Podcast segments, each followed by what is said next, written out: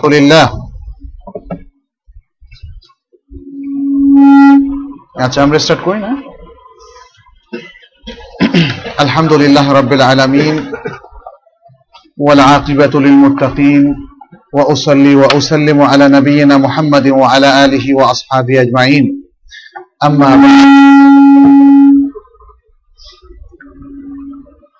باب الشروط في البيع قال المؤلف رحمه الله عن عائشة رضي الله عنها قالت جاءتني بريرة فقالت كاتبت أهلي على تسع أواق فكل عام أوقية فأعينيني. فقلت آه إن أحب أهلك أن أعدها لهم وولاؤك لي فعلت. فذهبت بريدة إلى أهلها فقالت لهم فأبوا عليها. فجاءت من عندهم ورسول الله صلى الله عليه وسلم جالس فقالت إني عرضت ذلك عليهم فأبوا إلا أن يكون لهم الولاء.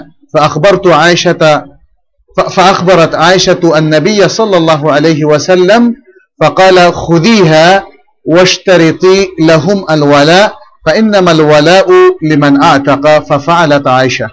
ثم قام رسول الله صلى الله عليه وسلم في الناس فحمد الله وأثنى عليه. ثم قال أما بعد فما بال رجال يشترطون شروطا ليست في كتاب الله؟ ما كان من شرط ليس في كتاب الله فهو باطل. وإن كان مئة شرط قضاء الله أحق وشرط الله أوثق وإنما الولاء لمن أعتق رواه البخاري ومسلم. অমদাতুল আহকামের এটি হচ্ছে দুশো ছেষট্টিতম হাদিস এবং অমদাতুল আহকাম হচ্ছে বুখারি এবং মুসলিম থেকে সংকলিত চারশো বিশটা হাদিসের একটা সংকলন। আমরা আজকে যে পরিচ্ছেদ থেকে হাদিসটি পাঠ করলাম, সেটি হচ্ছে বাবু শরুত ফিল বেয়া। বেচা কেনার মধ্যে শর্তকরণ বা শর্ত প্রয়োগ প্রসঙ্গে। বেচা কেনার মধ্যে যে সকল শর্ত আছে, সে প্রসঙ্গে এই বাব। এখানে একাধিক হাদিস আছে। শর্তের মধ্যে ইসলামী শরিয়তের প্রাথমিক বিধান হচ্ছে যে যে কোনো শর্ত সাধারণত জায়েজ, প্রাথমিকভাবে জায়েজ। তবে কোনো শর্ত যদি শরীয়তে নিষিদ্ধ হয়, শরীয়তের কোনো কায়দার বিরোধী হওয়ার কারণে অথবা নির্দেশের বিরোধী হওয়ার কারণে কিংবা নির্দেশনার বিরোধী হওয়ার কারণে তখন সেই শর্তটা বাতিল বলে গণ্য হবে। শর্ত বাতিল হবে অথবা ফাসেদ হবে। এছাড়া আর যে কোনো শর্ত শুদ্ধ বলে গণ্য হবে। এটা হচ্ছে একটা মূলনীতির অংশ যে আমালাতের ক্ষেত্রে সকল জিনিসই মুবাহ, শুধু যেটা শরীয়ত হালাল, হারাম করেছে। আর ইবাদতের ক্ষেত্রে সকল জিনিসই হারাম, শুধুমাত্র শরীয়ত যেটা পারমিশন দিয়েছে। তাহলে যদি কোনো ব্যক্তি নিজের মন মতো করে আল্লাহ প্রচুর ইবাদত করে, তাহলে সেটা কিন্তু হালাল বলে গণ্য হবে না। সেটা কি হবে? হারাম। কারণ সেটা যদি কোরআন সন্ন্যার ভিত্তিতে না হয়, তাহলে হবে কি? বেদা বেদাত কি হালাল নাকি? বেদাত তো হারাম। বেদাত করা হারাম। অতএব ইবাদতের ক্ষেত্রে যে কোনো কাজে আপনি পদক্ষেপ দিবেন, আগে দেখতে হবে এর পক্ষে কোনো দলিল আছে কিনা। যদি দলিল না থাকে, তখন আপনাকে আমাকে স্টপ হয়ে যেতে হবে। তাহলে ইবাদতের ক্ষেত্রে মূলনীতি হচ্ছে সকল কিছু ইবাদতের নামে যাই প্রচলন করা হবে, হারাম হবে অ্যাকসেপ্ট যেটা কোরআন এবং সন্না ভিত্তিক, শুধু সেটা পারমিটেড হবে। বিভিন্ন স্তর অনুযায়ী কোনোটা হয়তো ওয়াজিব হবে বা রেকমেন্ডেড সুন্না হবে, কোনোটা মোবাহ হবে। আর মামালাতের ক্ষেত্রে তার বিপরীত। এই আলোচনাটা আমরা আগেও কোনো এক হাদিসের সময় করেছিলাম যে প্রাথমিক নীতিমালা হচ্ছে সবকিছু হালাল। সবকিছু হালাল, শুধু যা শরীয়ত হারাম ঘোষণা করেছে, নিষিদ্ধ ঘোষণা করেছে, সেটা ছাড়া। তো শর্ত হচ্ছে মামলাতের একটা বিষয়। বিবাহ সাদের মধ্যেও কিছু শর্ত আরোপ করে দুই পক্ষ। তারপর বেচা কেনার মধ্যেও হয়তো ক্রেতার কোনো শর্ত থাকে, বিক্রেতার কোনো শর্ত থাকে। সেগুলোর মধ্যে প্রাথমিক মূলনীতি হচ্ছে এই শর্তটা শুদ্ধ। এবং শুদ্ধ যেহেতু, তাহলে এই শর্তটা যখন করা হয়, যার উপর করা হয়, সেটা আরোপিত হবে বলে গণ্য হবে এবং তাকে সে শর্ত মেনে চলতে হবে। যদি সেই শর্ত হারাম বলে সাব্যস্ত হয়, তখন শুধু সেটা বাতিল হবে। তার আগ পর্যন্ত শর্ত শুদ্ধ হিসাবে গণ্য হবে। এবং এই প্রসঙ্গে তিরমিজিতে আরেকটি হাদিস আছে যেটি সহি বলে স্বয়ং তিরমিজি উল্লেখ করেছেন। এবং এর ওয়াল গালিলের মধ্যে শেখ আলবানী রাহমাহুল্লাহ সেটিকে শুদ্ধ বলে উল্লেখ করেছেন। সেটি হচ্ছে আল মুসলিমুনা এন্দা শুরুতিহিম। আল মুসলিমুনা এন্দা শুরুতিহিম। মুসলমানরা পরস্পরের মধ্যে যে সমস্ত শর্ত আরোপ করে সেই শর্তের পাশেই তাদেরকে অবস্থান নিতে হবে। শর্তের বাইরে যাওয়া চলবে না। ইল্লা শর্তান আহাল্লা হারামান আও হারামা হালালান। তবে যদি এমন কোনো শর্ত হয় যা কোনো হারামকে হালাল করেছে অথবা কোনো হালালকে হারাম করেছে, তাহলে তার হুকুম হবে ভিন্ন। সে ভিন্ন হুকুমটা কি? সেটা বাতিল বলে গণ্য হবে এবং সেটাই আমরা আয়সা রাদিয়াল্লাহু তাআলা আনহার এই হাদিসটিতে জানলাম। যে যখন কোনো শর্ত ইসলামের মৌলিক নীতিমালাকে পাল্টে দেয়, হালালকে হারাম করে, হারামকে হালাল করে, তখন সেটা বাতিল বলে গণ্য হবে। এই হাদিসে সেটা, সে আলোচনাটা এসছে। হাদিসটি ইমাম বখারি এবং মুসলিম বর্ণনা করেছেন। আয়সা আল্লাহ তাআলা আনহা থেকে বর্ণিত, তিনি বলেছেন যে বারিরা, আমার কাছে এসে বলল, বারিরা হচ্ছে, তখনও তিনি একজন কৃতদাসী ছিলেন। কোনো একটা পরিবারে ছিলেন কৃতদাসী হিসাবে, তবে তিনি আয়সা রাদি আল্লাহ তালাকে খুব পছন্দ করতেন। এই জন্য মনিবের অনুমতি নিয়ে তিনি আয়সা রাদি আল্লাহ তালাহার কাছে আসতেন, কিছু খেদমত করতেন, অথবা কিছু গল্প করতেন, কিছু জানতেন। এভাবে আয়সা রাদি আল্লাহ তালা আনহার সাথে বারিরা রাদি আল্লাহ তালা একটা সম্পর্ক গড়ে ওঠে। তো এমন একটা সময়ে তিনি আসলেন, এসে বললেন কি কাতাত্ত আহলি আমি আমার পরিবার। পরিবার বলতে এখানে বোঝানো হচ্ছে আমার মালিক যারা, মনিব যারা, সেই পরিবারের লোকদের সাথে মুকাতাবা করেছি। মুকাতাবা। এটার ব্যাখ্যাটা আমরা একটু পরে করছি। মুকাতাবা করেছি নয় উকিয়া এর উপরে। নয় ওকিয়া এক ওকিয়াতে চল্লিশ দেড়হাম।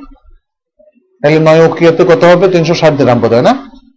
তিনশো ষাট দেড়হাম যে প্রতি বছর আমি চল্লিশ দেড়হাম করে এক ওকিয়া করে তাদেরকে দেব। এক ওকিয়া করে তাদেরকে প্রতি বছর দেবো তাদের নয় বছর লাগবে। তখন তিনি যেহেতু তার একজন প্রিয় শ্রদ্ধাভাজন ব্যক্তিত্ব আয়সা রাদি আল্লাহ তালা তাকে এসে বললেন আমাকে একটু হেল্প করেন। আমাকে একটু হেল্প করেন। এর মানে হচ্ছে আরও দেখেন আপনি কিছু করতে পারেন কিনা এটাকে যাতে আমি আরও এগিয়ে নিয়ে আসতে পারি। নয় বছর আমাকে আবারও সেই, এই গ্লানিকর জীবনের বোঝা বয়ে চলতে হবে। ফাকুলতু, তখন আয়েশা বললেন যে, আমি বললাম যে, যদি তোমার সেই লোকেরা পছন্দ করে, তাহলে আমি নিজেই তাদেরকে এটা গুনে দিয়ে দেব। এই দেড়হামগুলো গুনে দিয়ে দেব। তবে তোমার ওয়ালা এই যে আমি আজাদ করলাম, ওয়ালা, এখান থেকে এসছে মাওলা, এখান থেকে এসছে আবার মাওলানা, মাওলায়া ইত্যাদি শব্দগুলো। ওয়ালা, ওয়ালার অনেকগুলো অর্থ। ওয়ালা মানে অভিভাবকত্ব, যেটা ওয়েলায়া সেখানে অব্দ অলা ব্যবহৃত না হয় ওয়েলায়া ব্যবহৃত হয় ওয়ালিউন ওয়ালি শব্দটা ব্যবহৃত হয়। হ্যাঁ ওয়ালি কিন্তু আল্লাহর একটা সেফাতি নাম। আল্লাহু ওয়ালিউল্লাদিনা আমানু। কিন্তু ওয়ালি শব্দটাও বন্ধুর অর্থে ব্যবহৃত হয়, অভিভাবকের অর্থে ব্যবহৃত হয়। এগুলোকে বলা হয় মোস্তারাকা এই মোস্তারাকা গুলো যেখানে আল্লাহর ক্ষেত্রে খাস, যেমন আল ওয়ালি হ্যাঁ সেখানে অথবা আল আজিজ আল আলিম সেখানের বাইরে অন্য ফর্মে অন্যদের ক্ষেত্রে ব্যবহৃত হতে পারে। আচ্ছা আর ওয়ালা শব্দটাও এটা মুস্তারাক শব্দ। মাওলা মুস্তারাক শব্দ। এটা হচ্ছে মাওলা হতে পারে আজাদকৃত দাস। আজাদকৃত দাস। মাওলা হতে পারে আজাদকারী মনিব। অর্থাৎ মনিবকেও ইন্ডিকেট করে মাওলা, আবার দাসকেও ইন্ডিকেট করে যাকে জাকাত আজাদ করা হয়েছে, সেও মাওলা। মাওলা মানে তাহলে মনিব প্রভুর অর্থে ব্যবহৃত হতে পারে, যেখানে আন্তা মাওলানা আমরা বলেছি। আচ্ছা এখানে ওয়ালা মানে কি তাহলে? ওয়ালা মানে হচ্ছে আজাদ করার বিষয়টা আমার প্রতি মুন্তাসেব হবে, সম্পৃক্ত হবে। অর্থাৎ আমি আজাদ করেছি বলে গণ্য হবে। আমি টাকাটা তাদেরকে দেব, যেহেতু আমি এই যে চুক্তির টাকাটা শোধ করছি, তাহলে তারা তো আজাদ করেনি আজাদ তো আমি করছি। আয়সা রাদিয়াল্লাহু তাআলার এই দাবিটা মানে এটা এটা মানে যথাস্থানে আছে। তিনি যথার্থই বলেছেন যে যেহেতু আমি এই টাকাটা দেব, তাহলে আমি একটা শর্ত করতে চাই যে আজাদ করার এই বিষয়টা আমার সাথে সম্পৃক্ত হোক। তারা যেন, কারণ এর সাথে আবার শরীয়তের অনেকগুলো বিধান জড়িত। যেহেতু কৃতদাস প্রথা এখন আর নাই, এর সাথে অনেকগুলো বিধান জড়িত, সেগুলো আমাদের সমাজে খুব বেশি পঠিত হয় না। এমনকি আজাদ করে দেওয়ার পরেও শরীয়তের অনেকগুলো বিধান আজাদকৃত দাস অথবা দাসের সাথে সম্পৃক্ত থাকে। যেহেতু সম্পৃক্ত থাকে, তাহলে যিনি আজাদ করেছেন, তার একটা বিষয় এখানে থাকে। এটা একটা মানে গুরুত্বপূর্ণ বিষয়। একজন লোক যদি দেখে যে একটা কৃতদাস বা দাসীর উপরে অত্যাচার করা হচ্ছে, তখন তিনি যদি তাকে কিনে নিয়ে আজাদ করে দেন, তাহলে কে আজাদকারী হলো? এই ক্রেতা এই ক্রেতা। আর যাদের কাছ থেকে কিনলেন, এটা তাদের জন্য সাজে না যে তারাই আজাদকারী হিসাবে গণ্য হবে। তারা তো আজাদ করেনি তারা তো বিনিময় নিয়েছে। এই জন্য আয়সারা দিয়াল্লাহ তাল্লাহ এখানে বললেন ওয়ালা উকেলি তোমার এই নয় ওকিয়া টাকা আমি পরিশোধ করব তবে তোমার আজাদ করার বিষয়টা এটা আমার জন্য সাব্যস্ত হবে। হ্যাঁ এটা উনি বলেননি যে আমি শর্ত করছি কিন্তু এটা শর্ত করার জন্য মানে আমি শর্ত করছি কথাটা না বললেও শর্ত শর্তই হ্যাঁ, আচ্ছা ফালতু তাহলে যদি এই চুক্তিতে তারা রাজি হয়, তাহলে আমি ধরে নাও আমি তোমাকে হেল্প করলাম। ইলা আহলিহা, তখন বারিরা তার সেই মানে লোকদের কাছে গেলেন এবং তাদেরকে বললেন। কথাটা বললেন যে, আমার পক্ষ থেকে আপনাদেরকে ন উতিয়া বছর বছর নয়, বরং একসাথে দিয়ে দেওয়া হবে। তবে আজাদ করার বিষয়টা এটা আয়সা রাদি আল্লাহ তালা থাকবে। তো আবাও আলাইহা, তারা বললেন যে না, এটা হবে না। তাহলে কি হবে? আচ্ছা ফাজাআত মিন ইনদিহিম তখন বাড়িরা তাদের কাছ থেকে যখন আসলেন, তখন ও রাসুল্লাহ সাল্লাহ আলহি ওয়াসাল্লাম জালিস, রাসুল সাল্লাহ সাল্লাম তখন বসা ছিলেন। বাইরে যখন গিয়ে ফিরে আসলেন এই সংবাদ নিয়ে, তখন রাসুল্লাহ সাল্লাহ সাল্লাম বসা ছিলেন, আয়েশার পাশেই বসা ছিলেন। ফাকালাত ইন্নি আরাদতু যালিকা আলাইহিম। বললেন যে, বাড়িরা বললেন যে, আমি বিষয়টা তাদের উপর পেশ করলাম। আরাদ্য মানে পেশ করলাম, প্রেজেন্ট করলাম। আবাও তারা অস্বীকার করল, ইল্লা ইয়াকুন আলহামুল ওয়ালা। তারা অস্বীকার করল, তারা মানলো না। বলল যে, না, আয়েশা তাআলার শর্ত আমরা মানি না। তবে মানতে পারি এক, তাল গাছটা আমার আর কি এরকম? কীরকম? যে আজাদ করার এই মানে এই সম্মানিত বিষয়টা আমাদের সাথে সম্পৃক্ত থাকবে। আমরা আজাদকারী কর্তৃপক্ষ হিসাবে গণ্য হতে চাই। মানে আজাদ তারা করে নাই, তারপর দেখেন, মানুষের বাহানাটা কীরকম হ্যাঁ? প্রভাবশালী লোকেরা এরকমই করে, সবকিছু তাদের হাতে রাখতে চায়। যে আজাদ করছে আয়সা রাদি আল্লাহ তালানহা আর বলতেছে যে না মানে ঠিক আছে, তোমার এটা আমরা গ্রহণ করলাম শর্তটা, এই শর্তে যে আজাদ করার এই কৃতিত্বতা থাকবে অথরিটিটা থাকবে আমাদের। আচ্ছা ফাখবরাত আয়সা নবী সাল্লাহ সাল্লাম। নবী সাল্লাহ সাল্লামের কাছে যেহেতু তিনি ছিলেন ঘরে আয়সার কাছে এসে বলল আয়সা আল্লাহ সেটা নবী সাল্লাহ সাল্লামের কাছে আবার গিয়ে বললেন। তখন রাসুল্লাহ সাল্লাহ সাল্লাম বললেন তুমি বাড়িরাকে নিয়ে নাও। ওয়াস্তারিতি ইলাহুমাল ওয়ালা। ঠিক আছে, তারা যখন চাচ্ছে যে তাদের জন্যই ওয়ালাটা শর্ত করতে, শর্ত করে দাও। দেখি আল্লাহ কি করে। হ্যাঁ? আচ্ছা তাদের জন্য শর্ত করে দাও। আর পরে তার মানে যাতে আয়সা আবার মানে কোনো কনফিউশনের মধ্যে না পড়ে, তখন রাসুল সাল্লাহ সাল্লাম বলে দিলেন বা ইন্নামাল ওয়ালা উলেমান আয়তাক একটা ইসলামের একটা কায়দা বলে দিলেন, এখনও আসল কথা বলেন নাই। ইসলামের একটা কায়দা বলে দিলেন। আর আয়েশা রাদিয়াল্লাহু তাআলা না তো বুদ্ধিমতী ছিলেন, উনি আজ করতে পেরেছেন। বললেন কি? যে ওয়ালা ওই ব্যক্তির জন্যই শুধু সাব্যস্ত হবে যে আজাদ করেছে। তুমি শর্ত, ঠিক আছে, ওরা শর্ত করছে, ওটা মেনে নাও। শর্ত করেছে, ওটা মেনে নাও। কিন্তু প্রকৃতপক্ষে ওয়ালা সাব্যস্ত হবে যে প্রকৃত আজাদকারী। বাস এতটুকু। দেখেন, খুব কম কথা, দেখেন, মুসলমানদের মধ্যে আসলে বেশি কথা দরকার নেই। অল্প কথাতেই দেখেন কত কথা। আয়সা কি করতে হবে বুঝে ফেলেছেন। আর রাসুল সাল্লাহ সাল্লামও তাকে সান্ত্বনা দিলেন শরিয়া কিন্তু তোমার পক্ষে সো তুমি ভয় পেও না। তুমি ভয় পেও না? বাড়িটাকে তুমি আজাদ, কিনে আজাদ করে দাও। আচ্ছা তুম্মা কাম আচ্ছা এরপরে ফাফা আলাত আয়সা আয়সা রাদিয়াল্লাহু তাআলা তিনি সেটা করলেন। টাকা দিয়ে দিলেন বাড়িরা সে টাকা শোধ করলেন, আর ওরা মনে করল যে তাদের জন্য ওয়ালা সাব্যস্ত হয়ে গেছে। আলহামদুলিল্লাহ বাড়িরা এখন মুক্ত। বাড়িরা এখন মুক্ত। আয়সা রাদিয়াল্লাহু তাআলা আনহু পুরোটাই সম্পাদন করলেন।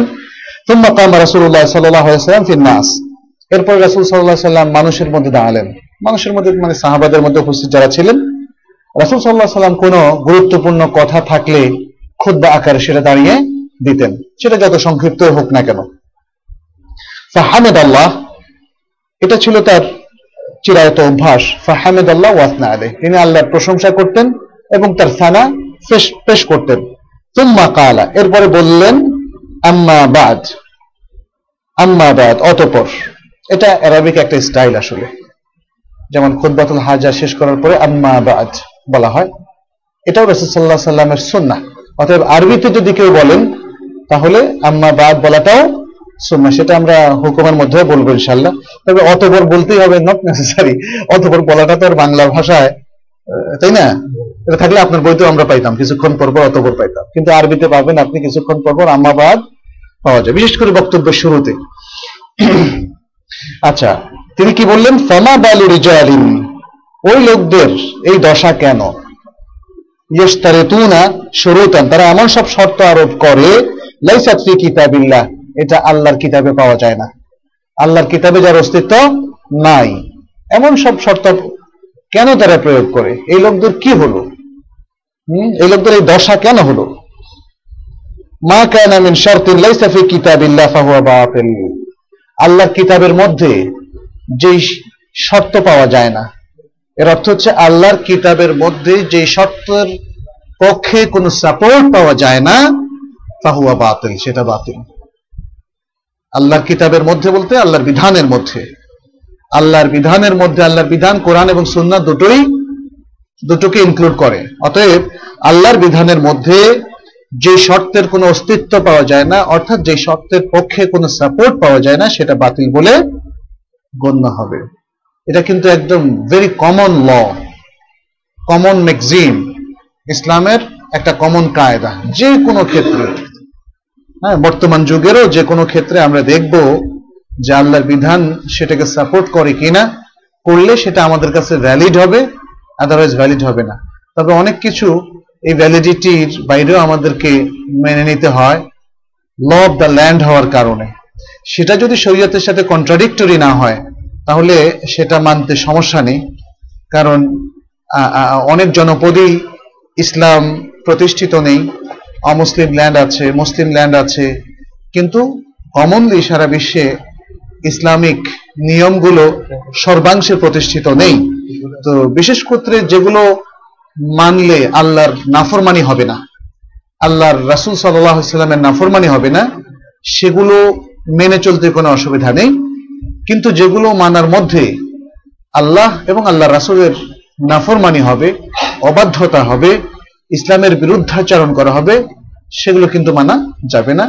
এবং যেটা কমন একটা হাদিসের বক্তব্য লাতা আতা লে মখলুক ইনফি মাসিয়াতিল খালেক যে স্রষ্টার অবাধ্যতায় তার সৃষ্টির কারও কোনো আনুগত্য করা যাবে না। আচ্ছা তাহলে এখানে যেটা আমরা দেখলাম যে আল্লাহর বিধানের মধ্যে পড়ে না, এমন কোন শর্ত সেটা বাতিল হবে, হিসাবে গণ্য হবে। ওয়াইন কানা মেয়াতা শর্ত, এটা যদি একশোটা শর্ত হয়, দেখেন, এটা হচ্ছে স্ট্রেংথ রাসুল সাল্লাহ সাল্লাম উল্লেখ করলেন, একশোটা শর্ত যদি কেউ আরোপ করে, একটা শর্ত সেখানে শুদ্ধ বলে বিবেচিত হবে না, শরিয়ার দৃষ্টিতে ভ্যালিড হবে না, যদি সেটা আল্লাহর বিধানের পরিপন্থী হয় আল্লাহর কিতাব এবং রাসুল সাল্লাহ সাল্লামের সন্ন্যার বিরোধী হয়। কাদা উল্লাহ আহাক, আল্লাহর সলিউশন আল্লাহর সমাধান, আল্লাহর বিধান ইনস্ট্রাকশন নির্দেশনা, আহাক, সেটাই হক। এখানে আহাক শব্দটা কে বলতে পারবেন? এটার বাপটা কি? অথবা এটা কোন ধরনের শব্দ? ইসমুত আপনারা তো আরবি পড়েন, আমি জানি। এগুলো মাঝে মাঝে শেয়ার করতে হবে কিন্তু। এখন থেকে কিছু কিছু পরীক্ষা নেওয়া হবে, ইনশাআল্লাহ। আহাক্কু, এটা হচ্ছে আফদল ইসমুত তফদিল বলা হয়, যেটাকে ইংরেজিতে আমরা সুপারলেটিভ ডিগ্রি বলি, অথবা কম্পারেটিভ ডিগ্রি দুটোই কিন্তু আরবিতে একটাই, সেটা কি? ইসমুত তফদিল। হ্যাঁ অনেক সময় দুজনের মধ্যে কম্পেয়ার আর সবার মধ্যে কম্পেয়ার ওটাকে সুপারলেটিভ দ্য বেস্ট যেটাকে আমরা বলি। আর বেটারটা হচ্ছে বেস্ট বলেন আর বেটার বলেন দুটো আরবিতে কি? ইসমুত তফদিল। ইসমুত তফদিল। আরবিতে অনেক সময় এই ধরনের শব্দ ব্যবহার করা হয়, কিন্তু কম্পেয়ার করা উদ্দেশ্য না। উদ্দেশ্যটা কি? এটাকে বলা হয় যে মোবাইলাগার শব্দ। অর্থাৎ স্ট্রংলি একটা একটা, কি বলে, যে বিশেষণ বোঝানোর জন্য। এখানে হকটা বোঝানোর জন্য। এখানে কিন্তু কম্পেয়ার করার উদ্দেশ্য যেমন আল্লাহ আকবর, আল্লাহ সবার চাইতে বড়। তো সবার চাইতে বড় সবার সাথে কি আল্লাহর কোনো কম্পেয়ার আছে? এখানে আকবরটা কিন্তু ইসমে তফদিল হিসাবে গণ্য নয় আকবরটা এখানে ইসমু ফাইল মুবালাগা অথবা সিফা মুবালাগা হিসাবে গণ্য। অর্থাৎ আকবর আল্লাহ মহান, ব্যাস। এখানে আর কোনো কম্পেয়ার নেই। এখানেও আল্লাহর যে বিধান কাদা কাদা মানে হচ্ছে আল্লাহর যে কাদা যে মীমাংসা, যে বিধান, যে সমাধান সেটাই হক ব্যাস। সেটার সাথে আর কোনোটার কম্পেয়ার হবে না। ওশারতুল্লাহ আউতাক আল্লাহর শর্তটাই সবচেয়ে দৃঢ়। সবচেয়ে দৃঢ়টা একটা শাব্দিক অর্থ, কিন্তু এখানেও সবচেয়ে দৃঢ় যদি আমরা অর্থ করি, তবুও উদ্দেশ্য হচ্ছে না অন্যগুলো তুলনায় দৃঢ় এটা নয়। এটা সুদৃঢ়। সুদৃঢ়। বেশ এখানে আর কোনো ধরনের ফাটল নেই। ওই যে, লানফেসা মালাহা লানফেসা মালাহা। লানফেসা মালাহা। এনফেসাম, এর কোনো এনফেসাম নাই। অর্থাৎ আল্লাহ শর্তের মধ্যে, আল্লাহর বিধানের মধ্যে কোনো দুর্বলতা, কোনো বাতিলের, কোনো উন্মেষ, সংশ্লিষ্টতা কিছুই নাই। এটা সর্বাংশে সত্য সব সময় সত্য, চিরকাল সত্য, অনন্তকাল সত্য এবং সঠিক। আতাক। যেহেতু তিনি একটা উপলক্ষ নিয়ে এই খোদবাটা দিয়েছেন, শেষে আসল কথাটা বললেন, ওয়া ইন্নামাল ও লিমান আতাক। আজাদ করার বিষয়টা সাব্যস্ত হবে ওই ব্যক্তির জন্য যে আসলে আজাদ করেছে। তাহলে বোঝা গেল কি, এটা হচ্ছে শরিয়ার বিধান। অতএব পৃথিবীর অন্য মানুষ যদি বলে যে না, টাকা তুমি দিয়েছ বটে বাট আজাদ করার কৃতিত্ব আমি নেব। এটা গায়ের জোরে বললেও হয়তো গায়ের জোরে যতদিন গায়ের জোর থাকে ততদিন মানুষ জানবে। বাট আল্লাহর কাদারের মধ্যে এটা লেখা আছে ওই ব্যক্তির জন্য যিনি আজাদ করেছেন। যে কোনো বিধানের ক্ষেত্রে এটা জাস্ট একটা কথার কথা। আল্লাহ রাসুল সাল্লাহ সাল্লাম প্রথমে কমন কথা বলেছেন যে আল্লাহর বিধানটাই হক, সেটাই সর্বাংশে সত্য, আর কোনোটা এর সাথে মানে কম্পিট করতে পারে না কম্পিট করলে সেটা গ্রহণযোগ্য হবে না। এটাই হচ্ছে সুদৃঢ় আচ্ছা এখানে আমরা বঙ্গানুবাদ করতে গিয়ে অনেকগুলো কথা বলে ফেলেছি। এখানে আমরা বাকি যে কথাগুলো আছে সেটা আমরা এই হাদিস থেকে কি কি জানলাম সেগুলো আমরা আলোচনা করব। এই হাদিসটা শরিয়াতের বিধান বর্ণনার ক্ষেত্রে অত্যন্ত গুরুত্বপূর্ণ একটা হাদিস। যেমন, ইসলামী শিক্ষার মূল কন্টেন্টস সম্পর্কে ধারণা নেওয়ার জন্য হাদিসে জিব্রিল যেমন অত্যন্ত গুরুত্বপূর্ণ একটা হাদিস। যারা মুসলিম শিক্ষাবিদ, মুসলিম শিক্ষার্থী, তাদের জন্য হাদিসে জিব্রিল এবং হাদিসে জিব্রিলের পুরো ব্যাখ্যা পড়াটা খুবই জরুরি খুবই জরুরি। এবং এ প্রসঙ্গে আমাদের এনামুল হক ভাই তিনি একটা বই লিখেছেন, ডক্টর জামাল জারা বোজার একটা বইয়ের আলোকে। ওই বইটা আপনারা সবাই পড়তে পারেন। খুব চমৎকার ওই যে তিনি এসেছেন, আমাদেরকে শিক্ষা দিয়েছেন, এবং কি জানো জি? ও, তিনি হলেন জিব্রিল। হাদা জিব্রিল। হ্যাঁ হাদা জিব্রিল। এটা এটা অবশ্য হাদিসের ভাষ্য। তিনি জিব্রিল, তিনি আসলেন এবং আমাদেরকে শেখালেন। যাই হোক, এবং বইয়ের নামটা হচ্ছে তিনি হলেন জিব্রিল। এই বইটা পড়বেন। হাদিস জিব্রিল, আমাদের মুসলমানদের শিক্ষার কন্টেন্টসকে একদম কমপ্লিটলি পেশ করেছে। আর এটা আমাদের ইমান আকিদা, আমল এহসান স্ট্যান্ডার্ড কোয়ালিটি মেনটেন করার জন্য একটা চমৎকার ইনস্ট্রাকশন হাদিসে জিব্রিল।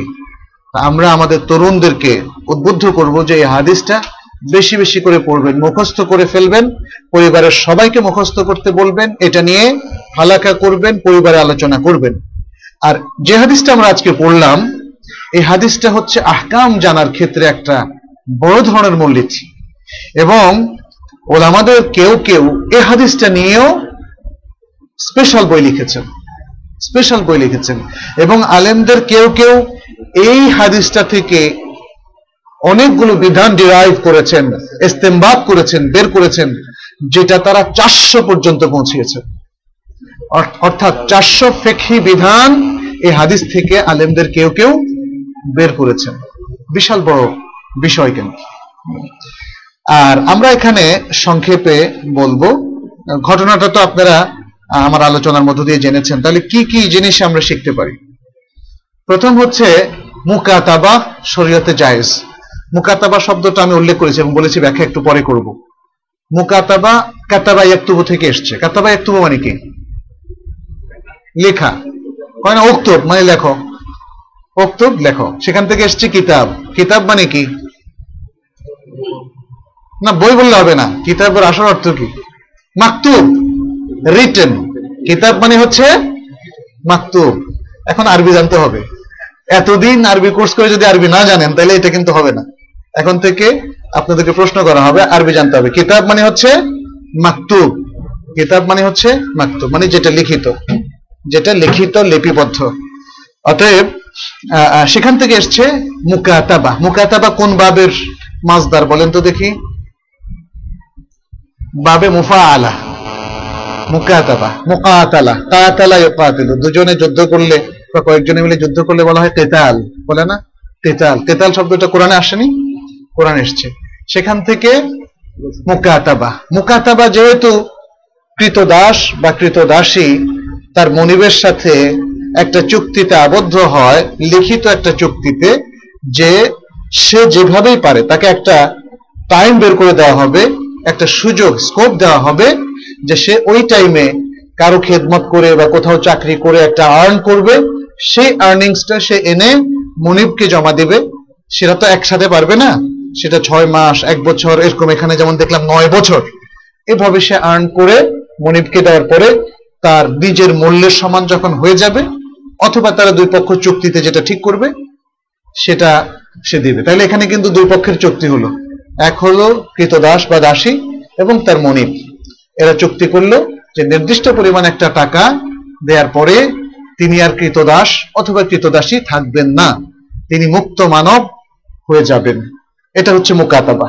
তো এই হাদিসের মাধ্যমে দেখা গেল যে মুকাতাবা এটা জায়েজ। যদি কোথাও দাস প্রথা থাকে, তাহলে মুকাতাবার মাধ্যমে সেই কৃতদাস বা দাসী তারা নিজেদের মুক্ত করার ব্যবস্থা নিজেরাই করতে পারবে। এটা ইসলামের একটা চমৎকার সিস্টেম আমরা বলতে পারি। কৃতদাস বা দাসী প্রথা ইসলাম ক্রিয়েট করেনি। এটা সামন্তবাদের ক্রিয়েশন সৃষ্টি। কিন্তু এর যে প্রক্রিয়া বিভিন্ন যুগে এটা সবসময় স্টাবলিশ ছিল। কৃতদাস প্রথা এখন আমাদেরকে বলা ইসলামে এখনও আছে। কিন্তু আপনারা আমেরিকার ইতিহাস দেখেন, কবে এটা বন্ধ হয়েছে? কবে মানুষ এত স্বাধীন হয়েছে? আপনারা ইউরোপে দেখেন, আফ্রিকায় দেখেন, পৃথিবীর বিভিন্ন দেশে, দক্ষিণ আফ্রিকায় দেখেন, দক্ষিণ আমেরিকাতে। গত শতাব্দীতেও সারা বিশ্বের সমস্ত দেশে এই দাস প্রথা ছিল। যাই হোক ইসলাম যেটা শুরু থেকেই করেছে, এটা আর কেউ করেনি। ইসলাম শুরু থেকেই দেখবেন যে কাফারা, বিভিন্ন জেহারের কাফারা, কসমের কাফারা, কসম ভাঙার কাফারা, ইত্যাদি নানা ধরনের কাফারার মধ্যেও এতকুরাকাবা আছে। তারপরে রোজা যদি কেউ দাম্পত্য সম্পর্ক দিনের বেলায় স্থাপনের মাধ্যমে রোজা ভঙ্গ করেন, তাহলে তারও কাফারায় দাস মুক্তির কথা আছে। এবং অনেকগুলো প্রসেসের মধ্যে আরেকটা হচ্ছে মুকাতাবা। মুকাতাবা। যখন পৃথিবীতে তাকে মুক্ত করার আর কোনো ব্যবস্থা নাই কাফারা নাই, কোনো ধনী লোক নাই, অথবা ধনী লোক আছে তাদের হৃদয় নাই, তাদের মধ্যে মমতা নাই, ভালোবাসা নাই আজকাল তো অধিকাংশ ধনী লোক এরকমই। আল্লাহ তাদের মধ্যে হৃদয় দেখ এবং তাদের মধ্যে রহম দেখ। আমাদের দরিদ্র ভাই বোনদেরকে যেন তারা হেল্প করতে পারে। আচ্ছা সেখানেও নিজেকে মুক্ত করার একটা ব্যবস্থা হচ্ছে মুকাতাবা। এই হাদিস দ্বারা সেটা সাব্যস্ত হলো। আর অন্যান্য হাদিসও আছে, কিন্তু এই হাদিসের শিক্ষার মধ্যে যেহেতু আমরা বলেছি, এই হাদিস দ্বারা সাব্যস্ত হলো যে কোন কৃতদাস বা দাসী তার এইভাবে মুখাতাবার চুক্তির মাধ্যমে নিজেকে মুক্ত করতে পারবে। আর কোরআনেও কিন্তু আছে, সূরা নূরের 33 নম্বর আয়াতে, ফাকাতিবুহুম ইন আলিমতুম ফিহিম খায়রা। এটা মনিবদেরকে বলা হচ্ছে। দাস বা দাসীর যারা মালিক, তাদেরকে বলা হচ্ছে, তোমরা তাদের সাথে মুখাতাবা চুক্তি করো। যদি মনে করো যে এই দাস দাসীরা ভালো, তারা মুক্ত হয়ে গেলে অনেক ভালো হবে, তাহলে তোমরা তাদের সাথে মুখাতাবার চুক্তি করো। অর্থাৎ তাদের আজাদ হওয়ার ব্যবস্থা করে দাও। দুই নম্বর হচ্ছে, এই মোকাতাবার চুক্তিটা একসাথে যেমন টাকা দিয়ে করা যাবে, ঠিক তেমনি বিভিন্ন কিস্তিতেও করা যাবে। তো কিস্তিতে, তাহলে এটা দ্বারা আরেকটু জিনিস সাব্যস্ত হয়। তাহলে কিস্তিতে কোনো জিনিস কেনাও যাবে। যেহেতু মুখাদাবা একটা চুক্তি তার সাথে সেটা চুক্তিতে করা যায়। তাহলে আমরাও যদি কেউ কারও থেকে কোনো কিছু কিনতে চাই যেহেতু আমাদের কাছে অনেক সময় পয়সা পুরোটা থাকে না, এখানেও কিন্তু উনি কি জন্য এই চুক্তিটা নয় বছরে করেছেন? তার কাছে তো কোনো টাকাই নেই। এই জন্য তো আয়সা রাজি আল্লাহ তালানো হেল্প চাইলেন। এরপরেও তিনি ভাবলেন যে কোনো মতে এক উকিয়া করে যদি এক বছরে জমাতে পারেন তাহলে দিবেন। তারপরে মানুষ তো বুঝছেন না, যখন আজাদ হওয়ার একটা সুযোগ এসছে যেটা যদি এখনই পারা যায়, সেজন্য আয়সা রাজি আল্লাহ তালার কাছে আসলেন এবং তিনি সফল হলেন। তাহলে বোঝা গেল যে এই ধরনের চুক্তি এবং অন্য চুক্তিগুলো যেখানে অর্থের লেনদেন আছে, সেটা কিস্তিতে শোধ করা যাবে। তৃতীয় হচ্ছে, কিস্তিতে আমরা চুক্তি করলাম। যে আমি দশ কিস্তি, নয় কিস্তিতে একটা বা পাঁচ কিস্তিতে একটা টাকা শোধ করব। সেটা যদি হঠাৎ করে আমার সংকুলন হয়ে যায় যে না, আমি এখন দিতে পারছি, তখন এটা জায়েজ কিনা? জায়েজ। এই হাদিস দ্বারা বোঝা যাচ্ছে সেটা জায়েজ। যদি জায়েজ না হতো, তাহলে তো রাসুসাল্লাহ সাল্লাম বলতেন না। দিতেও বলতেন না, আর ওদেরকে গ্রহণ করতেও বলতেন। দিতে যদি জায়েজ হয়, দেওয়াটাও যদি জায়েজ হয়, তাহলে গ্রহণ করাটাও জায়েজ হবে। চতুর্থ হচ্ছে যে মুকাতাবার চুক্তি করল। দাস বা দাসী মুকাতাবার চুক্তি করল মনিবের সাথে। এমন অবস্থায় এই চুক্তি, মুকাতাবা চুক্তিবদ্ধ দাস বা দাসীকে বেচা কেনা করা যাবে কিনা? যাবে। যাবে। তবে তাকে কিনতে হবে চুক্তি সহ তাকে কিনতে হবে চুক্তি সহ এই বাড়িতে যেমন আপনারা উঠেছেন, আলহামদুলিল্লাহ। এখন যদি এই বাড়ি বিক্রি হয়ে যায় মানে যদি চুক্তিটা ভ্যালিড থাকে, তাহলে এই বাড়ি যিনি কিনবেন, তিনি আমাদের চুক্তিটাও ভ্যালিড রাখতে হবে। আমাদের চুক্তিটাও তিনি চুক্তি সহ নেবেন। তাহলে মুকাতাবার দাস বা দাসীকে কিনতে হলে ওই চুক্তি সহ কিনবেন। আচ্ছা এবং সেটা আয়সা তো করেছেন তিনি মুকাতাবার ওই চুক্তিটা সহ ইয়ে করেছেন। এবং তাদের টাকাটা তিনি শোধ করে দিয়েছেন। যাই হোক। আচ্ছা এরপরে বেচা কেনার মধ্যে বেচার ক্ষেত্রে ওয়ালার যে শর্তটা, আপনি বেচে দিলেন, কিন্তু ওয়ালা থাকবে আপনার এই ধরনের শর্ত গ্রহণযোগ্য না। কারণ আসলে তো আপনি আজাদ করেননি। তাহলে এখানে বোঝা গেল যে কেউ যদি বেচে দেন, তাহলে ওয়ালার শর্ত নিজের রাখা যাবে না, বরং সেটা বাতিল বলে গণ্য হবে। আচ্ছা এখান থেকে, এই হাদিস থেকে ওলামারা আরও একটা মত গ্রহণ করেছেন যে যখন কেউ ক্রেতার উপরে এই শর্ত করে, যখন কেউ ক্রেতার উপরে এই শর্ত করে, যিনি আমার কাছ থেকে দাসকে খরিদ করছেন, এই শর্ত করে যে তাকে আজাদ করে দিবেন। তাহলে এই শর্তটাও পর্যন্ত সত্য, কারণ এই শর্তটা বাতিল হওয়ার কোন দলিল আমি যেমন বললাম যে আমার কাছে যে দাস আছে এ দাস আপনার কাছে বিক্রি করব, তবে ছয় মাসের মধ্যে বা তিন মাসের মধ্যে আপনি একে আজাদ করে দিবেন, অথবা আপনি একে আজাদ করে দিবেন, এই শর্ত। যখন পারেন, আজাদ করে দিবেন। তাহলে এই শর্তটা শুদ্ধ, এবং আপনি কেনার পরে তাকে কোনো না কোনো সময় আজাদ করে দিতে হবে। আরেকটা বিষয় হচ্ছে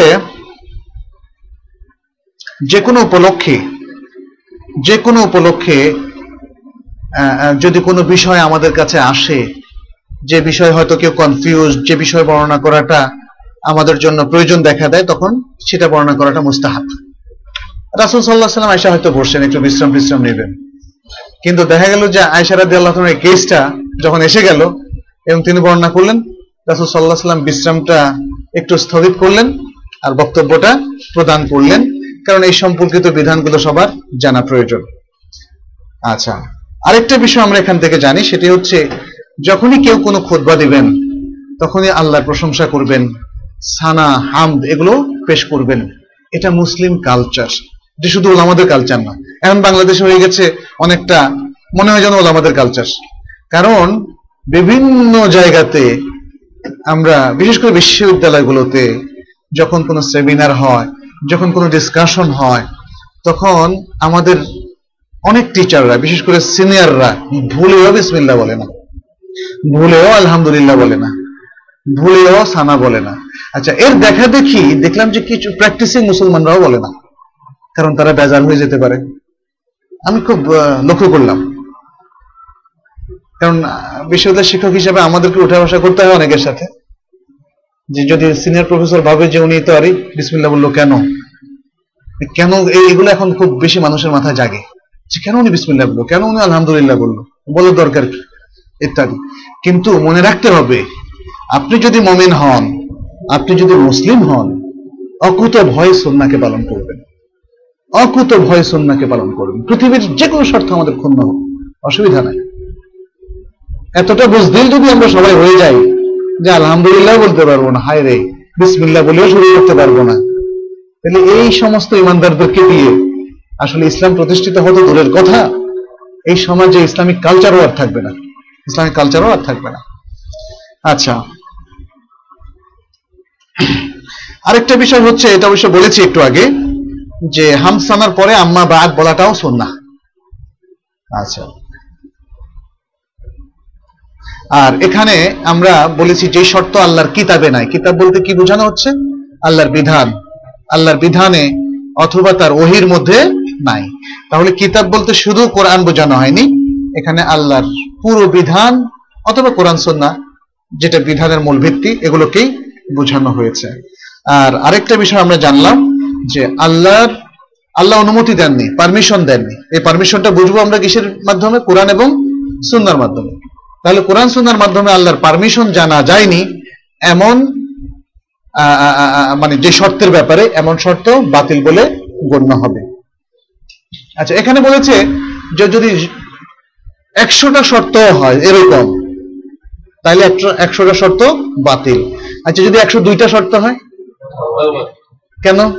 এখানে তো একশোর মধ্যে সীমাবদ্ধ করছে, বলেন তো দেখি। এখান থেকে বলছে যদি একশো পর্যন্ত মানে একশো হয়, তাহলে একশো দুইটা হলে বাকি দুইটা ঠিক হওয়ার কথা না? এখানে আসলে সংখ্যাটা বোঝানোর উদ্দেশ্য না। হ্যাঁ আরবিতে মেয়া এবং আলফ বলে অনেক সংখ্যা বোঝানো হয়। আপনারা বুঝেছেন, সেন্সটা আপনাদের ঠিক আছে, আলহামদুলিল্লাহ। মানে আসলে এই যে এক্সপ্রেশন এখানে আল্লাহ তালার একটা বিশাল, দেখেন, একটা জ্ঞানের একটা বিষয় মানুষের মধ্যে দিয়ে দিয়েছেন। মানুষ যখন একটা এক্সপ্রেশন শোনে, একটা ইবারত শুনে, একটা বক্তব্য শুনে, তখন সে কিন্তু যা বোঝার বুঝে নেয় মেসেজটা বুঝে নেয়। এবং শুধু মানুষ না, প্রাণীরাও বুঝে প্রাণীরাও বুঝে। কিন্তু আল্লাহর মেসেজগুলো আল্লাহর বান্দারা বুঝে না। আল্লাহর মেসেজগুলো আল্লাহর বান্দারা বুঝে না। আমাদের হালাকাতে তো অনেকে আসেন, আলহামদুলিল্লাহ, তাদের ব্যাপারে আমাদের খুবই ভালো ধারণা। কিন্তু সবাই গিয়ে ভাববেন যে আসলে যা শুনে এসছি তাকে আমল করতে পেরেছি? শুনে তো নিশ্চয়ই আপনারা কনভিন্সড হওয়ারই চেষ্টা করছেন, তাই না?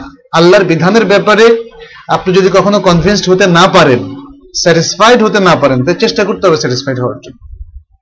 কিছু প্রশ্ন থাকতেই পারে, সেই প্রশ্নকে আপনি প্রাধান্য দিবেন, আর আল্লাহ সরাসরি বিধানকে আপনি স্থগিত করে রাখবেন যে আপনার বোঝা পর্যন্ত স্টপ করে রাখবেন। এটা ঠিক না। অনেকের সাথে মাঝে মাঝে আলাপ হয়।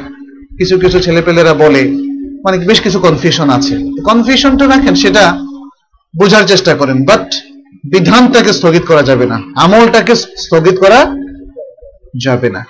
আর যদি আপনার সেন্সটাকে কাজে লাগান, তাহলে সত্যকে এক্সপ্লোর করাটা কোনো অসম্ভব ব্যাপার না। সত্যকে এই যেটা মেয়া থেকে আপনারা বুঝতে পারলেন, আমার উত্তর ছাড়া, আমার এক্সপ্লেনেশনের আগে আপনারা বুঝতে পারলেন। এটা প্রমাণ করে যে আল্লাহ তাআলা যথেষ্ট বুদ্ধি, আকল ইন্টেলেক্ট আমাদের সবাইকে দিয়েছেন। কিন্তু আমরা সেটাকে সব কাজে ব্যবহার করছি অ্যাকসেপ্ট আল্লাহর হকের ব্যাপারে। আর আল্লাহর বান্দাদের হকের ব্যাপারে। আল্লাহর হক আর বান্দার হকের ক্ষেত্রে, বিশেষ করে আল্লাহর হকের ক্ষেত্রে সবচেয়ে বেশি তাসাহুল সবচেয়ে বেশি অলসতা, সবচেয়ে বেশি অবহেলা আমরা প্রদর্শন করছি। আমাকে আজকে একজন প্রশ্ন করেছিলেন যে, সালাতুল ফজর, প্রায় সময় সূর্য ওঠার সময় আমি উঠি, তখন পড়া যাবে কিনা? অথবা সূর্য ওঠার পরে পড়া যাবে কিনা, ইত্যাদি প্রশ্নগুলো। তো দেখেন, আমি তখন প্রশ্ন করেছি, দেখেন, আপনার, আপনি অফিসে যান প্রতিদিন। ছুটি বাদ দিয়ে অফিস কোনোদিন কামাই করেন না। আপনি কি কোনদিন বসকে বলেন নাই যে দুই ঘণ্টা পরে আসলে হবে কিনা? আপনি আপনার বাচ্চাকে স্কুলে পাঠান এবং টাইম মতো আসে। কোনোদিন স্যারকে বলেননি প্রিন্সিপালকে আমাকে স্পেশালি দুই ঘণ্টা বা দেড় ঘণ্টা পরে আসার অনুমতি দেন, কারণ আমাকে সকালে একটু ঘুমাতে হয়। আর যদি বলেন সেটা কি অ্যাকসেপ্টেড হবে? এটা যে অ্যাকসেপ্টেড হবে না, এটা একদম মানে খুবই অশিক্ষিত প্যারেন্টসরাও জানে। আমার জানা মতে কোনো প্যারেন্টস এসে কোনোদিন অথবা কোনো চাকরিজীবী এসে তার বসের কাছে কোনোদিন এই অনুমতি চায় নাই। কারণ তারা জানে এটা কোনো বস কোনোদিন অ্যাকসেপ্ট করবেন না, কোনো প্রিন্সিপাল কোনো অ্যাকসেপ্ট করবেন না। তাহলে আল্লাহর বিধানের ক্ষেত্রে আপনি আমি ফ্রিকুয়েন্টলি কেন এই আর্গুমেন্টগুলো দিচ্ছি? কেন আমাদের মধ্যে জ্বালা তৈরি হয় না? যে টাইম মতো সালাত আদায় করছি না, অথচ আমি এখন ফতোয়া নিতে চাচ্ছি so that it will be মানে পারমিটেড এটা ভয়াবহ কিন্তু। আপনার একটু ইনসাফ আল্লাহর উপর কিন্তু আমরা অনেক জুলুম করি। আল্লাহর বিধানের ক্ষেত্রে জুলুম আরও বেশি। প্রত্যেকটা ভায়োলেশন কিন্তু জুলুম। কিন্তু আল্লাহর এর দ্বারা কোনো ক্ষতি হবে না। ক্ষতি কার হবে? আমারই হবে। আপনারই হবে ক্ষতি। আমার আপনার সবচেয়ে বেশি ক্ষতি হবে। আল্লাহর বিধানের ক্ষেত্রে আমরা সবচেয়ে বেশি জুলুম করি। পৃথিবীতে আপনিও দেখেন। আপনি আপনার জীবনের খাতাটা একটু খুলে দেখেন। দেখবেন যে আপনার সবচেয়ে বেশি ভায়োলেশন হচ্ছে আল্লাহর বিরুদ্ধে। আল্লাহর হকের ক্ষেত্রে সবচেয়ে বেশি ভায়োলেশন কারণ আল্লাহ যে আমাদেরকে ধরেন না, আল্লাহ যে আমাদেরকে শাস্তি দেন না, যদি শাস্তি দিতেন, তাহলে দেখতেন পৃথিবীতে ফেরাহনও কিন্তু নামাজ মিস করতো না।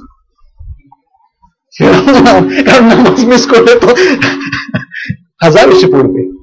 বুঝছেন? কিন্তু আল্লাহ তো দয়ালু। এই বিষয়গুলো আমাদের খুব খেয়াল করতে হবে।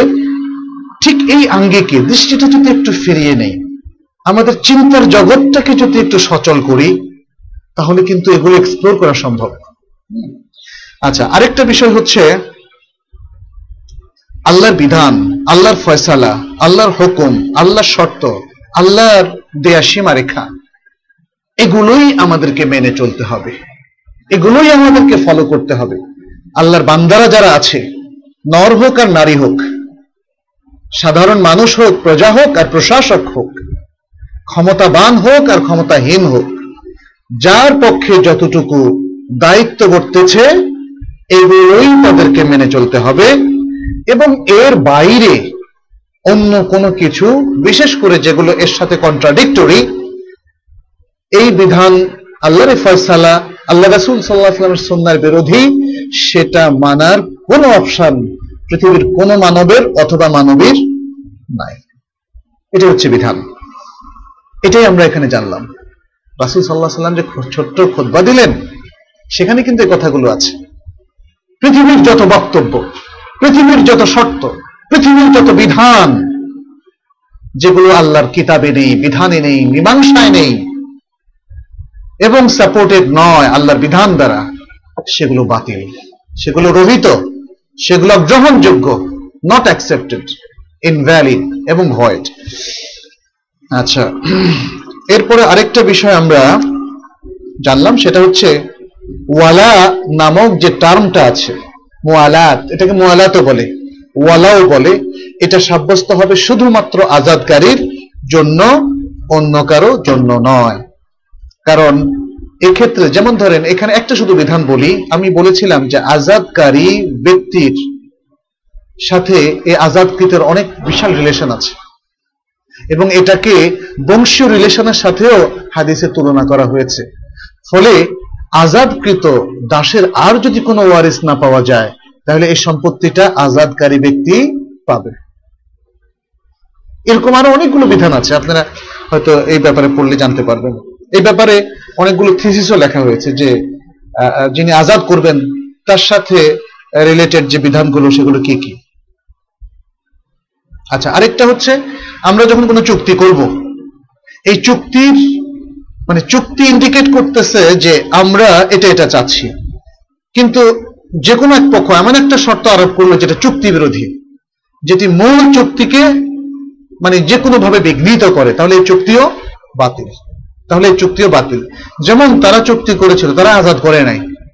অথচ তারা চুক্তি করেছে আমরা আজাদ করেছি। এটা যদি আমাদের চুক্তির মধ্যে থাকে, তাহলে আমরা এই শর্তটা মেনে নেব। তাহলে তাৎক্ষণিকভাবে এই যে মুকাতাবার টাকাটা গ্রহণ করে আজাদ হয়ে যাবে সে। কিন্তু এটা কিন্তু চুক্তির বিরোধী। কারণ তারা তো আসলে আজাদ করেনি। তারা আজাদ করেনি, কিন্তু তারা সেই কৃতিত্বটা নেওয়ার শর্ত করেছে, ফলে সেটা বাতিল। এইটা বাতিল দুটো কারণে তাহলে। একটা হচ্ছে এটা বাতিল যেহেতু এটা মিথ্যা দাবি। আর যে কোনো মিথ্যা কোরআন এবং সন্না বিরোধী। আর এটা বাতিল যেহেতু এটা স্বয়ং চুক্তির খেলাফ। এই জন্য এটা বাতিল। তাহলে এই পয়েন্ট থেকে আমরা বুঝলাম যে কোনো চুক্তি মিথ্যা হবে, কোরআন, সুন্নার বিরুদ্ধে হবে, সেটা বাতিল। আবার যে কোনো চুক্তি, চুক্তির মধ্যে কোনো শর্ত যদি এমন ভাবে আরোপিত হয় যে শর্তটা ওই চুক্তির যে কোনো একটা বিষয়ের খেলাফ, তাহলে সেটাও বাতিল। এই হচ্ছে মোটামুটি এই হাদিসের উপর আলোচনা। এরপরের হাদিস আনজাবের ইবনে আব্দুল্লাহ রাদিয়াল্লাহু তাআলা আনহুমা আন্নাহু কানা ইয়াসিরু আলা জামালিন ফাআয়া فأراد أن يسيبه قال فلحقني النبي صلى الله عليه وسلم فدعا لي وضربه. فصار سيرا لم يسر مثله قط فقال بعنيه بأوقية. قلت لا. ثم قال بعنيه فبعته بأوقية. واستث- واستثنيت حملانه إلى أهلي.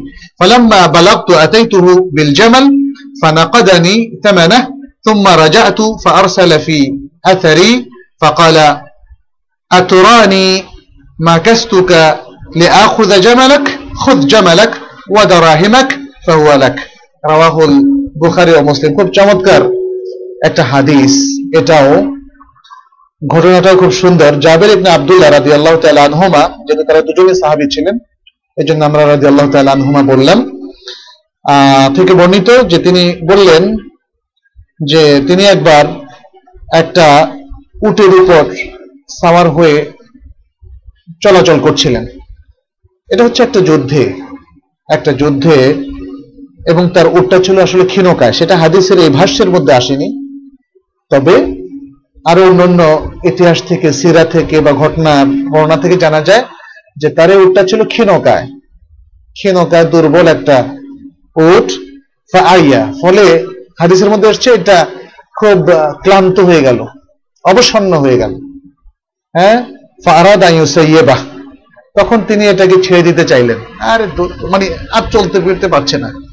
মানে আইয়া বলার দ্বারা বোঝা গেল যে এটা স্বাভাবিকভাবে একজন আরোহী নিয়ে চলার যে কথা, তাতে ব্যর্থ হচ্ছিল। এমনই দুর্বল হয়ে গেছে, সক্ষম হয়ে পড়ল। ফলে জাবের রাদি আল্লাহ তালন এটাকে ছেড়ে দিতে চাইলেন। ছেড়ে দিতে চাইলেন, অর্থাৎ ছাড়েন নাই। তাই না? বুঝা গেল ছেড়ে দিতে চাইলেন। ইত্যবসরে তিনি বললেন যে, নবী সাল্লাহ সাল্লাম আমার কাছে চলে আসলেন। মানে তার সাথে আমার একটা ইন্টারাকশন হলো। তিনি আমার জন্য দোয়া করলেন। এবং এই উটটাকে, উটটা ছিল পুরুষ উট, নর উট, জামাল। আর মাদি উটকে কি বলে বলেন তো দেখি আরবিতে? কিছু তো বলতে হবে একটু। হ্যাঁ? জামাল তো হলো নর উট। হ্যাঁ? জামালাতুন। না, হবে না। সব জায়গায় তালা গেলে কাজ হবে না। না কাতুন না কাতুন। না কাতুন হচ্ছে স্ত্রী ওট, মাদি ওট, আর নারোট হচ্ছে জামালুন যাই হোক তিনি কি করলেন? এই ওটটাকে একটু মারলেন। এই জন্য ওই যে নর ওট তো দরাবা হু বলছে। দরাবা হা বলেন। নাকা থাকলে বলতো দরাবা হা। আচ্ছা তাকে একটু একটু মানে ধরেন মারলেন। মারলেন মানে একটু হয়তো থাপ্পড় দিলেন বা একটা কিছু করলেন। এটা হচ্ছে বরকতের জন্য। আঘাত করার জন্য না কিন্তু। আঘাত করলেন। ফাসারা, তখন উটটা এমন চলা শুরু করল, সাইরান লাম ইয়াসির মিথলাহু এমন চলা এই উটের জীবনে আর ঘটেনি। তার মধ্যে কুয়া সৃষ্টি হলো। মারাত্মক মানে সুঠাম, অত্যন্ত শক্তিশালী একটা উটে সে পরিণত হলো। সুহান আল্লাহ আল্লাহ নবী ছিলেন এটা তার একটা দলিল, তার একটা দলিল। আল্লাহ তাআলা পৃথিবীতে এই যে নানা ধরনের এনার্জি কথা আমরা বলি এনার্জির স্রষ্টা কে? মানুষ মনে করতেছে মানুষ সৃষ্টি করছে। তারা জল বিদ্যুৎ তৈরি করছে, তারা সোলার বিদ্যুৎ তৈরি করছে, তারা কত কিছু তৈরি করছে। আর কৃতিত্বটা এমন ভাবে বলছে যেন তাদের কৃতিত্ব। আসলে কৃতিত্ব কার? আল্লাহ আল্লাহ তালা নানাভাবে এনার্জি তৈরি করতে পারেন। একটা অসুস্থ লোক হঠাৎ করে দেখলাম সুস্থ হয়ে গেছে। এটা হচ্ছে এনার্জি না এটা? এনার্জি অর্থাৎ তার দুর্বলতা কেটে গিয়েছে। এই এনার্জি কে দিয়েছেন? আল্লাহ দিয়েছেন। ইন আল্লাহ হুয়ার মাতিন। তিনি তিনি শক্তির অধিকারী। অতএব শক্তির ট্রেজার তার কাছেই থাকে। তিনি যাকে ইচ্ছা এই এনার্জি প্রদান করে থাকেন। যাই হোক আচ্ছা ফাকালা, এরপরে রাসুল সাল্লাহ সাল্লাম বললেন আরে মানে অনেক কথা তো এখানে নাই। যেটা তো খুব তরতাজা হয়ে গেল। বললেন যে আমাকে বিক্রি করো, দেখি। উনি ছেড়েই দিতে চাচ্ছিলেন, যা, যেখানে যায় জাজ্ঞা এই উঠ দিয়ে আমার কোনো কাজ হবে না। হ্যাঁ ফারাদা ইউসাইবা হওয়ার অর্থ কিন্তু সেটা। এত বিরক্ত হয়ে গেলেন যে, এই উঠ দিয়ে আর কোনো কাজ হবে না, ছেড়ে দিতে চাইলেন। আর এখন যখন তরতাজা হয়েছে, তখন রাসুল সাল্লাহ সাল্লাম তাকে বললেন যে, তুমি বিক্রি করো এটা আমার কাছে। এক উকিয়ে দিব, চল্লিশ দেরাম। তখন জাবের বললেন যে, না লা লা ইয়া রাসূলুল্লাহ। আমি বিক্রি করব হ্যাঁ। এখানে আরও মজার বিষয় আছে, যেমন দেখেন, আল্লাহ রাসুল বলছে, বিক্রি করো। জাবের বললেন যে, না। কেমন লাগে না একটা? নির্দেশ দিলেন বেনি এটা কি আমার সিগা না? বেনি আমার সিগা কিন্তু জাবের বললেন না বলেন যদি কি ব্যাখ্যা করেন একটু। জাবের সাহসটা পেলেন কোথায়? হ্যাঁ না আল্লাহ রসুল তো কিনেছেন, হাদিসে আসছে যে কিনেছেন সিরিয়াস ছিলেন। আপনারা জানেন কিন্তু, খেয়াল করলে বুঝতে পারবেন। হ্যাঁ? এক্স্যাক্টলি রাজীব ঠিক বলেছে হ্যাঁ। এটা শরিয়ার মহামেলা ছিল না। এটা শরিয়ার কোনো ইনস্ট্রাকশন বা অর্ডার ছিল না। এটা হচ্ছে দর কষাকষি। আমাকে বিক্রি করো, আমি বললাম যে বিক্রি করব না, কারণ এটা এখন শক্তিশালী। তো যাই হোক তখন রাসুল সাল্লাহ সুম্মা কাল আবার বললেন বেনি হে আমাকে বিক্রি করো এটা। শত শতগুলিও নবী তো এখন- একজন মহান ব্যক্তি আমার কাছ থেকে কিনতে চাচ্ছেন প্রথমে হয়তো একটু জোশ আসছিল যে, না, এখন শক্তিশালী যে এখন বিক্রি করব এখন ভাবছে যে না নবী যখন বললেন, তখন বিক্রি করি যাই হোক ফাবিআতুহু এরপর আমি বিক্রি করলাম বে উকিয়া এক উকিয়াতে বিক্রি করলাম, চল্লিশ দেড় বিক্রি করলাম। তবে বিক্রি করার পাশাপাশি আমি একটা শর্ত করলাম। ওয়াস্তাসনাই তো হামলা নাহু ইলা আহলি। যে এটার উপর চড়ে আমি আমার বাড়িতে যাব, পরিবারের কাছে ফিরে যাব। এই শর্তে যদি রাজি থাকেন, তাহলে আপনার কাছে এক উকিয়া আমি বিক্রি করব। তো রাসূল সাল্লাল্লাহু সাল্লাম রাজি হলেন। তিনি কিনলেন। হুম? ফালাম্মা বালাগতু, কিনে কিন্তু ওটা থাকল কার কাছে? জাবের রাজি আল্লাহ তালানোর কাছে। যেহেতু তিনি বাড়িতে যাবেন, ফ্যামিলির কাছে যাবেন, এই উঠে চড়ে। আতাই তুহু বিল জামাল। যখন আমি বাড়িতে পৌঁছে গেলাম, তখন পৌঁছে আবার ওটা রাসুল সাল্লাহ সাল্লামের কাছে নিয়ে আসলাম। ফানাকাদানি তামানা। দামটা তখন ঠিক হয়েছে। দামটা কিন্তু তখন দেওয়া হয় নাই। এখন যখন যেহেতু বিক্রয় হয়ে গেল, তখন রাসুল সাল্লাহ সাল্লামের কাছে যখন মালটা দেওয়া হলো, তখন তিনি পয়সাটা দিলেন। আগে কিন্তু দেন নাই। আগে ওটা তোর দরকারও ছিল না এই জন্য দেন নাই, অথবা চান নাই। এখানে আগে আমরা এর আগে সালাফ বাই সালাফের কথা পড়েছিলাম, জায়েজ। কোনো কিছু কিনে আগে দাম দেওয়া, পরে জিনিস নেওয়াটা জায়েজ। কিন্তু এখানে জিনিসটা হলো নগদ, যখন তিনি ওট নিয়ে আসলেন, হস্তান্তর করার জন্য, কবজ করার জন্য, তখন তিনি কবজ করলেন এবং টাকা দিয়ে দিলেন। তোমরা যায় এরপর আমি চলে আসলাম। ফার সালাফি আথারি কিন্তু এর পরপরই বাড়ি এসে দেখলাম যে আমার পিছু পিছু আবার কেউ একজন সে ওটটা নিয়ে আসছে। হ্যাঁ আমার পিছু পিছু রসুলাম পাঠিয়ে দিলেন। কি বলে পাঠালেন? তোরা আনি তুমি কি মনে করেছ, মা কাস্তুকা আকুদা জামালাক, যে আমি তোমার সাথে দর কষা করেছি তোমার এই ওটটা কেনার জন্য, নেয়ার জন্য? খুদ জামালাক ওয়াদা রাহেমাক, তুমি তোমার ওটো নাও আর ওট বিক্রির টাকাও নাও। আল্লাহ একবার ফাহু আলাক এটা তোমার জন্য। সুহান আল্লাহ অধীনস্থদের সাথে এরকম চমৎকার হৃদয় ভিত্তিক বা মমতা ভিত্তিক মজা করার দৃষ্টান্ত কি বাংলাদেশে আছে?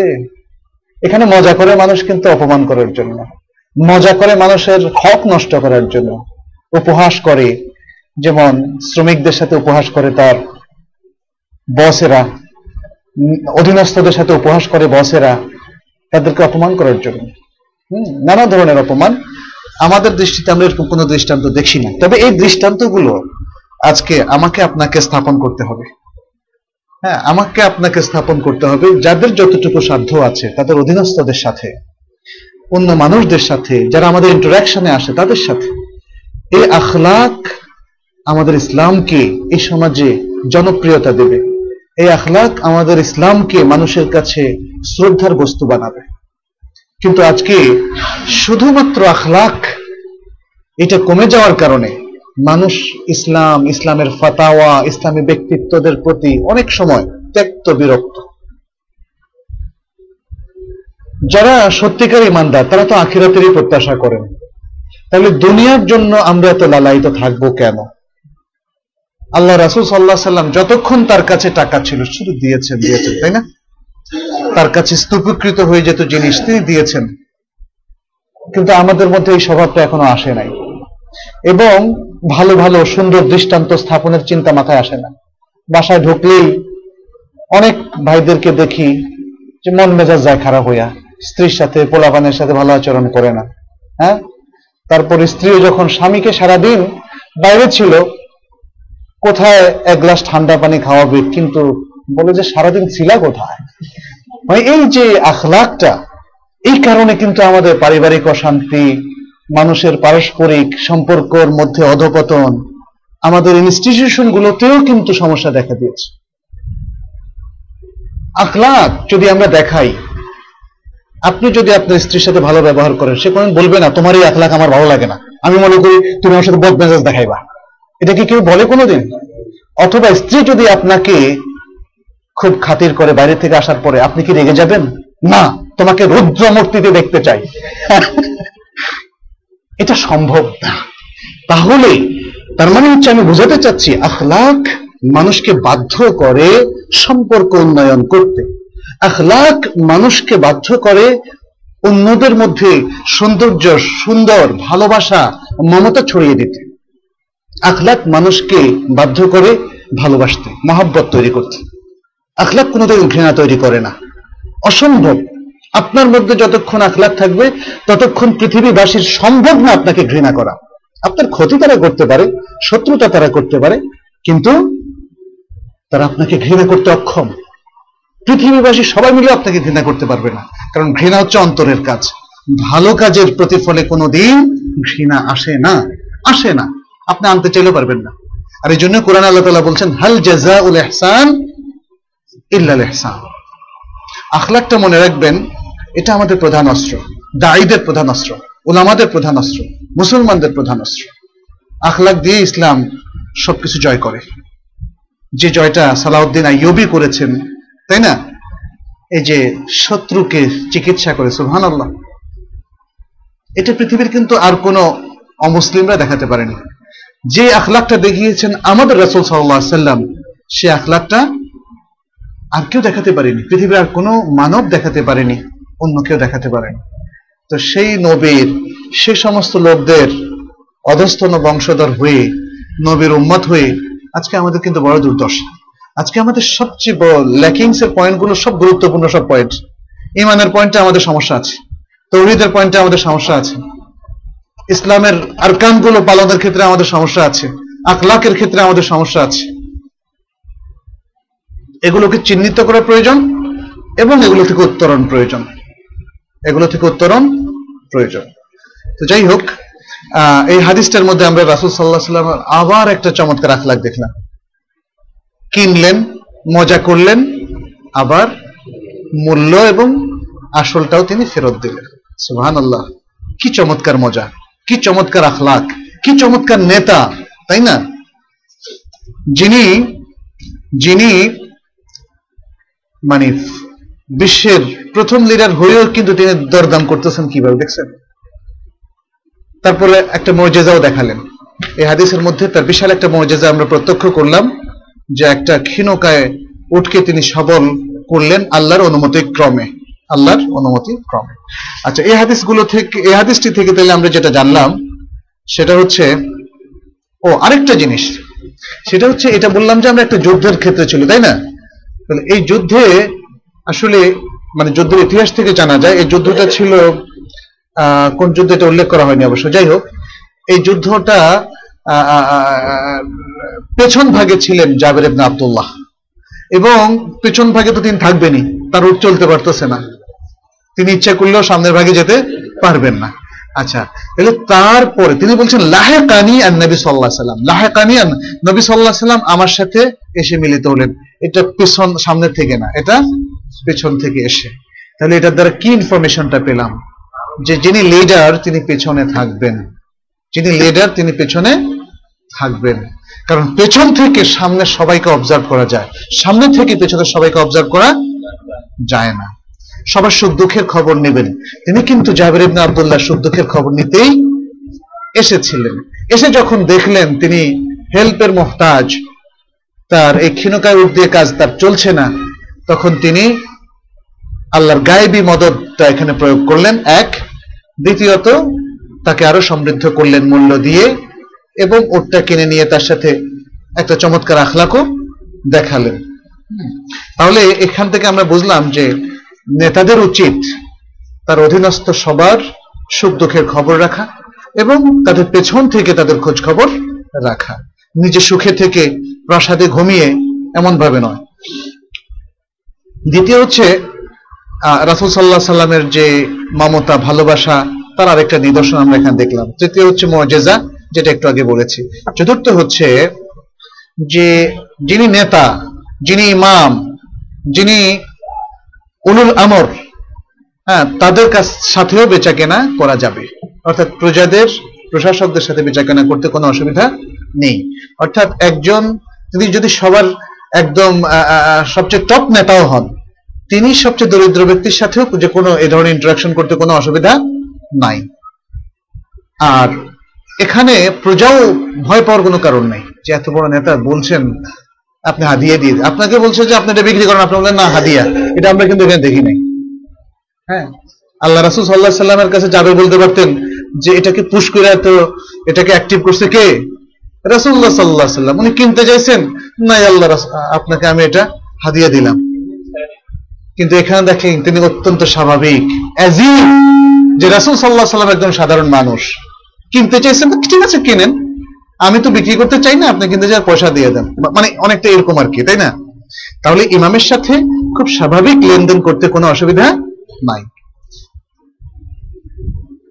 আচ্ছা আর পঞ্চম হচ্ছে যে রাসুল সাল্লাহ সাল্লামের এই যে পেশাতে এই ঘটনায় যেভাবে ইন্টারাকশনটা হয়েছে বেচা কেনার, এক্ষেত্রে রাসুল সাল্লাহ সাল্লাম যেটা চেয়েছেন, আমি যদি সেটা হতে না দিই তাহলে এতে কোনো পাপ নেই। যদি পাপ হতো, তাহলে তিনি জাবেরকে কিন্তু তাম্বি করতেন, সতর্ক করতেন। জাবের, এটা ঠিক করো নাই কিন্তু। তুমি কিন্তু গুনার কাজ করে ফেলাইছো হ্যাঁ? এটা কি বলেছেন? এটা বলেননি। এইটা বলেননি, তার মানে হচ্ছে এই ধরনের ইন্টারাকশনে এই ধরনের ইন্টারাকশনে আসলে যদি কেউ মানে দ্বিমত পোষণ করেন অথবা বিরত থাকে নির্দেশ পালনে, তাহলে কোনো পাপ নাই। আচ্ছা। ঠিক একই অবস্থা বারিরার ক্ষেত্রে হয়েছিল। বারিরা যখন তার স্বামীর কাছে ফেরত যেতে চাচ্ছিলেন, আপনি ঘটনাটা জানেন আপনারা, যেহেতু বাড়িরা এখন আজাদ হয়ে গেছে। আজাদ হয়ে সে এখন অন্য মানুষে পরিণত হয়েছে। রাদি আল্লাহ আনহা। তিনি তার স্বামী যিনি কৃতদাস ছিলেন তখনও এবং কালো ছিলেন, ব্ল্যাক কৃতদাস ছিলেন। তো প্রথমত আসলে কৃতদাসী থাকা অবস্থায় অনেক কিছুই পছন্দ অপছন্দের বিষয়টা তো আর তার এখতিয়ারভুক্ত না। স্বাধীন হওয়ার পরে এখন অনেক কিছু তার এখতিয়ারভুক্ত। তিনি আর স্বামীর কাছে ফিরে যেতে চান না। তো এক্ষেত্রে রাসুসাল্লাহ সাল্লামের কাছে তার স্বামী এসে ঘুরে ঘুরে ঘুরে তাকে বললেন যে, একটু সুপারিশ করেন না। মহিলা তো এখন আজাদ যেন আমার সাথে থাকে। তো বইয়েরা বললেন যে ইয়ারাসল্লাহ এটা কি আপনার নির্দেশ? নাকি আপনার রেকমেন্ডেশন জাস্ট আপনি ওনার পক্ষ থেকে সাফাহাত করছেন। বললেন যে, না, আমি এটা ওনার পক্ষ থেকে সাফাহাত করছি। এটা আমার কোনো সেরাই নির্দেশ না। বলছে, তাহলে আমাকে মাফ করেন আমি একবার ছুটেছি, আর যেতে চাই না। যাই হোক, তো এক্ষেত্রে দেখা যাচ্ছে রাসুসাল্লাহ সাল্লাম সেটার পারমিশন দিয়েছেন এবং বাইরে শেষ পর্যন্ত তার স্বামীর কাছে ফিরে যায়নি। ইসলাম এরকম কিছু দৃষ্টান্তের প্রয়োজন ছিল কিন্তু। স্বামী ঠিক আছে, খুব আগ্রহী, তার স্ত্রীকে তিনি হারাতে চান না। কিন্তু এখানে একজন নারী যে স্বাধীন হলেন এবং তার যে স্বাধীন অভিব্যক্তি, সেটাকে রসুল সাল্লাহ সাল্লাম রেসপেক্ট করলেন। এবং রসুল সাল্লাহ সাল্লামের সুপারিশকেও তিনি অবলীলায় তিনি রিজেক্ট করলেন। রাসুল সাল্লাহ সাল্লাম এখানে আহত হন নাই। আহত না হওয়াটা প্রয়োজন ছিল। তো শো যে দেখো যে মহান নবী নারীদের এই অনুভূতিগুলিকে সম্মান করেন। নারীদের স্বাধীনতাকে তিনি রেসপেক্ট করেন এবং প্রোটেক্ট করেন। আমাদের নারীদের এগুলো জানানো দরকার। আমাদের নারীরা জানে না। আজকে নারীদেরকে নানাভাবে বিভ্রান্ত করা হচ্ছে। তাদেরকে এই পয়েন্টগুলো বেশি বেশি জানানো দরকার যে ইসলামের মহান নারী কীভাবে নারীত্বের পক্ষে, নারীদের স্বাধীনতার পক্ষে দাঁড়িয়েছেন। আচ্ছা। এই হাদিস থেকে ইবনে রজব আল হাম্বালি রাহমাহুল্লাহ একটা কায়দা, একটা মানে ইসলামিক রুল তিনি বের করেছেন। সেটা হচ্ছে মানুষের জন্য জায়েজ যখন সে তার মালিকানা থেকে কোনো একটা সম্পত্তি ট্রান্সফার করে আরেকজনের মালিকানায়, বেচে কেনার মাধ্যমে অথবা হেবার মাধ্যমে অথবা- ওয়াকফের মাধ্যমে, অথবা মোহরানা দেওয়ার মাধ্যমে মানে যে মাধ্যমগুলো শরীয়তে স্বীকৃত, এরকম যে কোনো মাধ্যমে যখন কোনো ব্যক্তি তার মালিকানা থেকে কোনো সম্পত্তি অন্য কারোর কাছে হস্তান্তর করবে তখন তার জন্য জায়েজ, কি জায়েজ? যে সে একটা নির্দিষ্ট সময় পর্যন্ত যদি কোনো একটা মানফা বা বেনিফিট পাওয়ার শর্ত করে। যেমন, আমি এই মোবাইলটা একজনের কাছে বিক্রি করলাম। হ্যাঁ দু হাজার টাকায় বিক্রি করলাম, কিন্তু শর্ত করলাম যে দুদিন আমার কাছে থাকবে। হুম। অথবা এক সপ্তাহ পরে একদিন এই মোবাইলটা আমার দরকার হবে, ওই একদিন শুধু আপনি আমাকে দিবেন। এই শর্তে আপনার কাছে এখনই আমি বিক্রি করে দিলাম। এটা জায়েজ কিনা? এটা জায়েজ। এই হাদিস থেকে জানা হলো যে এটা জায়েজ। কারণ এখানে জাবের ইবনে আব্দুল্লাহ রাদিয়াল্লাহু তাআলা আনহুমা কি শর্ত করেছেন? যে আপনাকে বিক্রি করলাম, ঠিক আছে, খালাস, বিক্রি শেষ। কিন্তু আমাকে, আমার পরিবারের কাছে যাওয়া পর্যন্ত এটাতে চড়ার সুযোগটা রেখে দিতে হবে। আচ্ছা। মোটামুটি এই হচ্ছে মেইন বিষয় যেগুলো এই হাদিস থেকে আমরা জানলাম ভালো লাগতেছে না যে হাদিসের শিক্ষাগুলো জাজাকাল্লাহ খের আচ্ছা এরপর আরেকটা হাদিস একই পরিচ্ছেদের মধ্যে আরেকটা হাদিস عن ابي هريره رضي الله تعالى عنه قال আবু হুরায়রা রাদিয়াল্লাহু তাআলা আনহু থেকে একটা হাদিস বর্ণিত হয়েছে যে তিনি বলেছেন নাহা রাসূলুল্লাহ সাল্লাল্লাহু আলাইহি ওয়াসাল্লাম আন ইয়াবি'a হাদিরুন লিবাদিন ওয়া লা তানাজাশু ইয়াবি'ু আর-রাজুলু আলা বাই'i আখিহি ওয়া লা ইয়াখতুবু আলা খিতবাতি আখিহি ওয়া লা তাস'াল al-mar'atu talaqa ukhtiha লিতুকফি'a মা ফি ইনাইহা রাওয়াহু আল-বুখারী এটি হচ্ছে দুশো আটষট্টিতম হাদিস। যে নবী সাল্লাহ সাল্লাম নিষেধ করেছেন যে কোন শহুরে ব্যক্তি, গ্রামীণ ব্যক্তির কাছে যেন বেচা কেনা না করে, না বেচে। এই আলোচনাটা আমাদের আগেই গিয়েছে। গ্রামীণ ব্যক্তি এসে বাজার দেখবে, যাচাই বাছাই করবে, তারপর কিনবে। একটা গল্প শুনেছিলাম, গল্পটা সত্য কিনা জানি না। হয়তো এতটা সত্য না, তবে মানে মজার গল্প আর কি। গ্রাম থেকে এক লোক এসেছে। হ্যাঁ মতিঝিল কিংবা এই পাড়াতে সে হাঁটছিল আর গুনছিল কয়টা করে বিল্ডিং এর তলা। তো এখন বলল যে, একজন আইসে বলল, যাই, গুনতেছেন। অনুমতি নিয়েছেন বলছে না। পয়সা দিতে হবে, জানেন? আপনি এটা গুনছেন পয়সা দেন। তো বিল্ডিং ছিল হয়তো বিশ তলা তো বলল যে কয়- কয়তলা গুনছেন? চোদ্দ তলা বলল যে যাক ছয় তলার তো লাভ করলাম। যাই হোক মানে গ্রামীণ লোকগুলো অনেক সময় সহজ, সরল হয়, শহরে চালাক মানুষেরা তাদেরকে প্রতারিত করে। এই গল্পটা হয়তো সর্বাংশ সত্য নয় কিন্তু নানাভাবে গ্রামীণ লোকদেরকে প্রতারিত হতে দেখি না আমরা। মলম পার্টি কিন্তু শহরে আপনাকে আমাকে ধোকা দিতে পারে না, পারে কাকে? গ্রামীণ লোকদেরকে। এভাবে আমাদের এই ঢাকা শহরেও প্রচুর প্রতারক রয়েছে, যারা গ্রামীণ লোকদেরকে প্রতারণা করে। এই হাদিসের মধ্যে এই গ্রামীণ লোকদেরকে প্রতারণা করা নিষিদ্ধ করা হয়েছে। যে শহুরে ব্যক্তি চাতুরতার মাধ্যমে যেন গ্রামীণ ব্যক্তিকে ঠকানোর জন্য বেচাকেনা না করে। তাদেরকে চালাক হওয়ার সুযোগ দিতে হবে। বুদ্ধিমান হওয়ার পর্যন্ত ইয়ে করতে হবে। হ্যাঁ অনেক সময় দেখা যায় রিক্সাওয়ালা অংপুর থেকে এসেছে, ওরা রংপুরকে অংপুর বলে। যাই হোক, আমাদের উত্তরায় দেখি যে অনেক রংপুরের লোকজন ধান কাটার সময় চলে যায়, আবার চলে আসে। এখন বলে যে, ভাই, ভাড়া তো জানি না, আসল ভাড়াটা দিয়ে দিয়ে। তো এখানে তো একটু তরুণ টাইপের কিছু ফটকাবাজ তো আছেই, আসল ভাড়া কি দিবে হাফ ভাড়াও দেয় না। হ্যাঁ? এরকম লোকজন পাওয়া যায়। যাই হোক, এক্ষেত্রে আমরা এই হাদিসটাকে একটা ইন্ডিকেটর হিসাবে চিহ্নিত করতে পারি যে আমাদের তরুণরা যাতে কখনোই গ্রামের লোকদেরকে না ঠকায়। এই কথাগুলো বলা দরকার। এই যে একটা ইনস্ট্রাকশন মানুষকে না ঠকানোর জন্য রয়েছে, যদি এটা কেউ আমরা ছড়িয়ে দিই, তাহলে অনেক প্রতারক কিন্তু তবা করবে। মানুষ তো জানে না যে এটা, তারা মনে করতেছে ইসলাম মানে হচ্ছে নামাজ পড়া আর ঈদের নামাজ পড়া, জমার নামাজ পড়া। এই যে প্রতারণা যে করছে এটাকে অনেকে কিন্তু হালাল মনে করে। ঘুষটাকে অনেকে হালাল মনে করে। বলছে, এটা তো আমার ইনকাম ফাইল আটকায় আমি এটা ইনকাম করি। অসুবিধা কি? যদিও বিবেক অবশ্য যদিও বলে যে না এটা আসলে পুরোপুরি হালাল না। বিবেক বলে। শরীয়তের অনেক কিছু দলিল ছাড়াও মানুষ বুঝতে পারে কোনটা হালাল কোনটা না আচ্ছা ওলা তানা জাসু আরেকটা বলছে যে তোমরা দালালের মাধ্যমে মূল্য বৃদ্ধি করো না। এটা গুলিস্তানে হয়। আপনি আপনি একটা সুটকেস কিনতে যান, কত? দেখবেন যে পাশাপাশি আরেকজনে বলে, আপনি একটা দাম বললেন, উনি আরেকটু বেশি বলে দেন। এখন অবশ্য অনেক ভালো ভালো দোকান টোকান হওয়ায় এগুলো কমে গেছে। এই ফটকাবাজ বিজনেসটা অনেক আগে বেশি ছিল।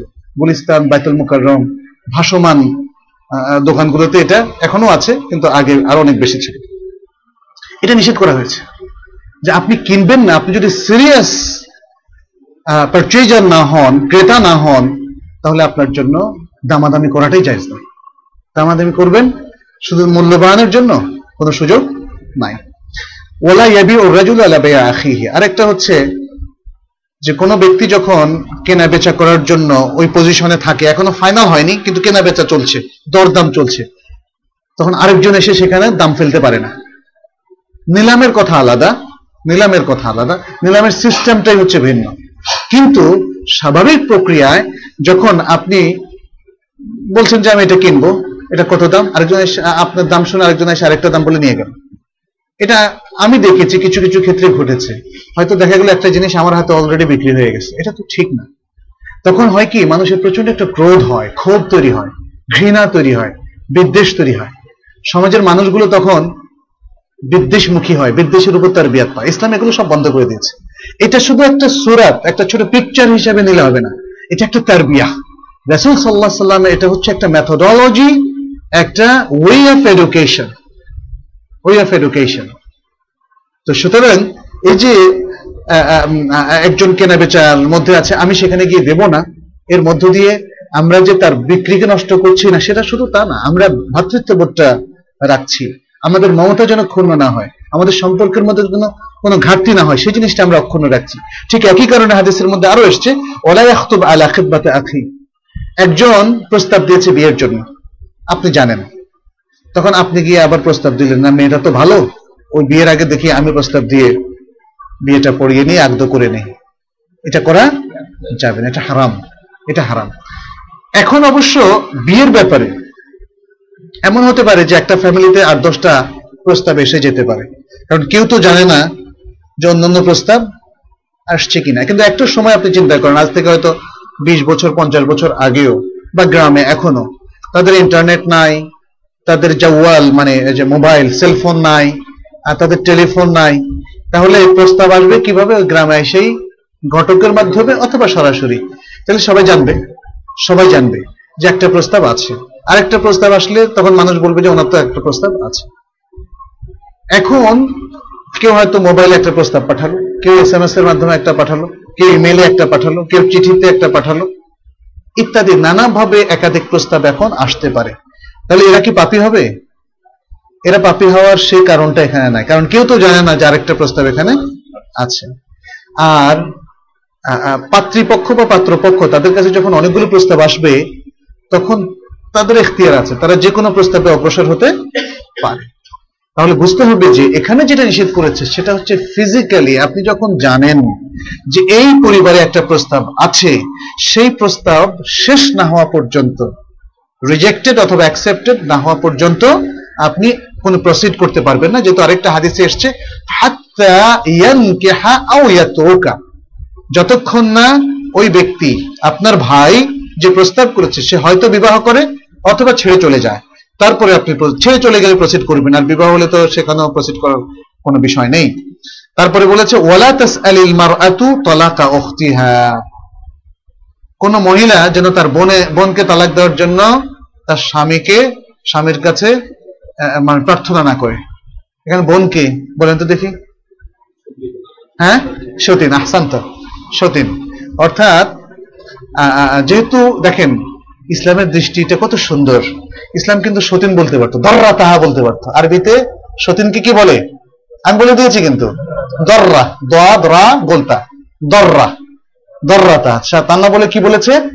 ওখতাহা ইসলাম, দেখেন, এখানে যত গবেষণা করবেন, ততই মজা পাবেন। এই জন্য আপনাদের আরবি শেখা দরকার। আরবি না শিখলে তো এই পয়েন্টটা আপনি ধরতে পারতেন না। এই পয়েন্টটা কিন্তু আরবি না জানলে ধরা যাবে না। ইসলাম আমাদেরকে মমতা শেখাচ্ছে, শব্দ দিয়ে এক্সপ্রেশন দিয়ে। প্রত্যেকটা ক্ষেত্রে আমরা যেন একে অন্যের ক্লোজ হই, শত্রু না হই।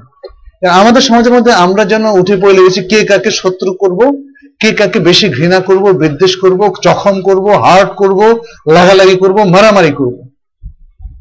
এটা কিন্তু মনে রাখতে হবে। আপনারা মুসলিম, আমরা মুসলিম সবাই, আমরা ইসলামের বিপরীত স্রোতে হাঁটছি, বিপরীত স্রোতে চলছি। এই জিনিসটা হৃদয়ঙ্গম করা দরকার। তাহলে আমাদের চেষ্টা থাকা দরকার ইসলামের মূল স্রোতে আসা। ইসলামের মূল স্রোতে আসা। ইসলাম তাহলে সতীনকেও বোন বলছে। সতীনকেও বোন বলছে।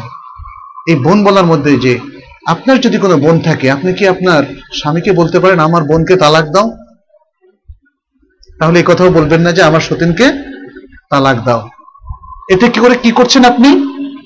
লেতুকফি আমাফি এনাইহা। তার যে রিজিক আছে সেটাকে বন্ধ করে দিচ্ছেন। এই স্বামীর ঘরে তার যে সুখ, যে প্রশান্তি, যে ভালোবাসা, যে মমতা, এই স্বামীর মাধ্যমে যে সন্তান সে পেত এই সব কিছুকে আপনি বন্ধ করে দিচ্ছেন। তাহলে আপনি যে শুধু মানে আপনি কি করছেন এটা আপনি ভাবছেন না। আপনি শুধু ভাবছেন, আমার স্বামী শুধু আমার সাথে থাকবে। আর কারোর সাথে থাকতে পারবে না। অথচ কোরআন, হাদিস সর্বোচ্চ চারটে বিবাহ করার জন্য অনুমতি দিয়েছে। দীর্ঘকাল ধরে আমাদের সামাজিকতা এই পথটাকে বন্ধ করে দিয়েছে। কোন আলেম যদি এখন সেকেন্ড বিয়ে করে, তাহলে বাস তার মানে একদম পৌঁছে যাওয়ার জন্য এটাই যথেষ্ট। আর অন্যদের ক্ষেত্রে আমরা বলছি না, অন্যরা তো মানুষের সে দৃষ্টির মধ্যে থাকে না। মানুষ সাধারণত যাদেরকে, অথবা কোনো নেতাও যদি সেকেন্ড বিয়ে করে, বলেছে না, এটা খুব বাজে। দ্বিতীয় বিয়ে করেছেন হ্যাঁ এইভাবে তো এটা আসলে ঠিক না আর মানে মানুষের মধ্যে ইসলামী যে অনুশাসনটা তার প্রতি একটা শ্রদ্ধা থাকতে হবে ইসলাম অবশ্য এটা বলেনি যে আপনাকে সেকেন্ড বিয়ে করতেই হবে ইসলামের মহান নেতাদের মধ্যে তো অনেক তো বিয়েই করেনি এরকম দু একজনের নাম বলেন তো দেখি। বিশাল বড়। উনি তো একটাও বিয়ে করেননি ওনারা তো বলতে পারতেন না একটা বিয়ে তো করা উচিত। তার মানে হচ্ছে তারা এত বেশি দিনের খেদমতে ব্যাপৃত ছিলেন, বিয়ের ফুরসত পাননি। তারা অক্ষম পুরুষ ছিলেন, এটা কিন্তু ইতিহাস বলে না, বরং তাদের সময় ছিল না। ইমাম ইবনে তাইমিয়া আমাদের জন্য বিশাল উচ্চতার একজন রোল মডেল একজন মুজাহিদ হিসাবে, একজন স্কলার হিসাবে, একজন মহাদ্দেস হিসাবে, একজন ইমাম হিসাবে, একজন শেখুল ইসলাম হিসাবে একজন মুফাসসির হিসাবে, আপনি আরও যা বলতে একজন হাফেজুল হাদিস হিসাবে, সব দিক থেকে তিনি একজন রোল মডেল অন্যরাও রোল মডেল কিন্তু ইসলামের সমস্ত গুণ পরবর্তী আলেমদের একজনের মধ্যে একত্রিত হয়েছিল। এটা ইবনে তাইমিয়াকে যে উচ্চ মাত্রায় আমরা দেখি, যে উচ্চতায় দেখি, আর কাউকে সেটা দেখি সুবহান আল্লাহ কিন্তু তারপর তিনি বিয়ে করেননি। এই জন্যে বিয়ে করার প্রতি একটা উদ্বুদ্ধ কোরআনে, হাদিসে পুরুষদেরকে করা হয়েছে, যেহেতু সব সমাজে নারীদের সংখ্যা বেশি, পুরুষদের সংখ্যা কম। যেহেতু পুরুষরা যুদ্ধে যায়, নানা কারণে তাদের মৃত্যু হয়, ইত্যাদি। আরও অনেকগুলো হেকমত এখানে আছে, শুধু এটাই একমাত্র কারণ নয়। তো সেক্ষেত্রে অন্তত পক্ষে এই সমাজের পুরুষদের এবং নারীদের, যদি কেউ দ্বিতীয় বিবাহ করেন, তাদের প্রতি ঘৃণা বিদ্বেষ পোষণ করা উচিত নয়। যদি কেউ সত্যিকারের মমিন হয়ে থাকেন অন্তত পক্ষে এই কালচারটা আমরা সৃষ্টি করতে পারি। যে, যদি কেউ বলেন যে, অমুক ভাইকে তো অনেক ভালো জানতাম, কিন্তু উনি সেকেন্ড বিয়ে করে বরবাদ করে ফেলেছেন। তাহলে আমরা তাকে বলব যে, না, উনি ভালো করেছেন। মানে অন্তত পক্ষে এটাকে বন্ধ করা দরকার। কারণ একটা ইসলামী অনুশাসন যেটা ওপেন আছে, সেটাকে এইভাবে পচানো, আপনি ওই ব্যক্তিকে পচাননি, আপনি ইসলামী অনুশাসনটাকে পচালেন। বিষয়টাকে এইভাবে আমাদের নেওয়া দরকার। আর কোন ব্যক্তি, এটা তো তিনি জানেন সেকেন্ড বিয়ে করার সাথে সাথে একটা মারাত্মক যুদ্ধ শুরু হয়ে যায় পরিবারের মধ্যে। অতএব সে রিস্ক আর সে অশান্তি আপনি নিজে নেবেন কিনা, এই একটা সুন্নত প্রতিষ্ঠার জন্য যেটা অপশনাল আসলে। কারণ এই সেকেন্ড বিয়ে থার্ড বিয়ে ফোর্থ বিয়ে, এটা অ্যাপ্লিকেটরি কিংবা অপরিহার্য কোনো কিছু না। আর সেটা আপনাদের সিদ্ধান্তের ব্যাপার, কোনো ব্যক্তির সিদ্ধান্তের ব্যাপার। কেউ যদি মনে করেন যে না আমি নির্বিঘ্নে দিনের খেদমত করতে চাই, অতএব আপাতত সেকেন্ড বিয়ে আমার দরকার নেই। তাহলে কোনো অসুবিধা নেই, কোনো অসুবিধা নেই। কিন্তু কথা হচ্ছে একটাই, যে আপনি সেকেন্ড বিবাহকে ঘৃণা করতে পারবেন না। এটা নারীদের ক্ষেত্রে আরও বেশি প্রযোজ্য। কারণ মূল প্রবলেমটা আসে তাদের কাছ থেকে। কারণ তারা মনে করেন যে সতীন মানে হচ্ছে একজন প্রতিদ্বন্দ্বী, সতীন মানে হচ্ছে শত্রু ঘরে ঢোকা, ফলে তাদের মধ্যে সে বিদ্বেষ তৈরি হয়। এটা থেকে আমাদের একটু মুক্ত হওয়া দরকার। আচ্ছা। মোটামুটি এই হাদিসের বিষয়টা তো জানা গেল। আমাদের কি আজকে আর সময় আছে? আচ্ছা। তাহলে আরেকটা পরিচ্ছেদ আমরা শুরু করি। বাবু রেবা ওয়াসফ বাবু রিবা ওয়াসফ রিবা। রিবা মানে কি বলেন তো দেখি? সুদ। সুদ। এটাকে কেউ ইউজারি বলেছেন, কেউ ইন্টারেস্ট বলেছেন। আসলে দুটোই রিবা। ইউজারি এবং ইন্টারেস্ট ব্যাংকিং ইন্টারেস্ট দুটোই রিবা। দুটোই সুদ। কেউ বলেছেন যে ইউজারিটা সুদ আর রিবাটা ইন্টারেস্ট প্রফিট এটা কি ঠিক? এটা ঠিক নয়। এটা দু একজনের মত যদি হয়, সেটা ধর্তব্য নয়। মুসলিম বিশ্বের অ্যাপ্রক্সিমেটলি এটা কনসেনসাস ওপিনিয়ন ইজমা যে ব্যাংকিং ইন্টারেস্টটাও সুদ ওরাই সুদ বলছে। সুদের অঙ্ক কষেন নাই? পাটিগণিতের মধ্যে আমরাও কষেছি, মাদ্রাসায়ও। বুঝছেন? তো সুদ মানে এই এই এই এই মানে স্কুলের এই বইগুলোতে পর্যন্ত তারা বলছে, সুদ। তারপরে ব্যাংকের যে ব্যালেন্স শিট, আপনি কনভেনশনাল ব্যাংকগুলোতে গিয়ে দেখেন, বাংলা যেগুলো তারা বলছে, সেগুলোতেও ইন্টারেস্টে তর্জমা করা হয়েছে সুদ। তাহলে, আপনি, আমি যদি বলি যে, না, এটা সুদ না, এটা রিবা না, এটা কি হবে? যারা এই ট্রানজেকশনটা করছে, তারাও স্বীকৃতি দিচ্ছে এটা সুদ। অতএব আপনি ইউজারই করেন আর ইন্টারেস্ট করেন, ওটা সুদই। আচ্ছা আরেকটা হচ্ছে সার্ফ এখানে অসার্ফ সার্ফ। মানে কি? বলতে হবে তো অর্থ। সার্ফ মানে হচ্ছে মানি এক্সচেঞ্জ করা। মানি এক্সচেঞ্জ করা। সেখান থেকে আরবিতে বলা হয় সর্রাফ। আসিফ ভাই তো মক্কা গিয়েছেন, আপনি চুপ করে আছেন কেন? আপনি সর্রাফ দেখেন না সেখানে? সর্রাফ। সর্রাফ মানে কি? মানে এক্সচেঞ্জার সর্রাফ, এটা মোবাইলাগার সিগা। মানে হচ্ছে মানি এক্সচেঞ্জার মানি এক্সচেঞ্জার ওখানে বসে বসে যে মানি এক্সচেঞ্জ করে, তাকে বলে সর্রাফ তাকে বলে সর্রাফ তাহলে সরফুন মানে হচ্ছে মানি এক্সচেঞ্জ করা। তাইলে এখনকার পরিচ্ছেদ হচ্ছে বাবুর রিবা ও সরফ রিবা তথা সুদ সরফ তথা মানি এক্সচেঞ্জ বা টাকা বিনিময় বা এটাকে কি বলে মানিটাকে কি বলে? বাংলা কি বলব আমরা? এটাকে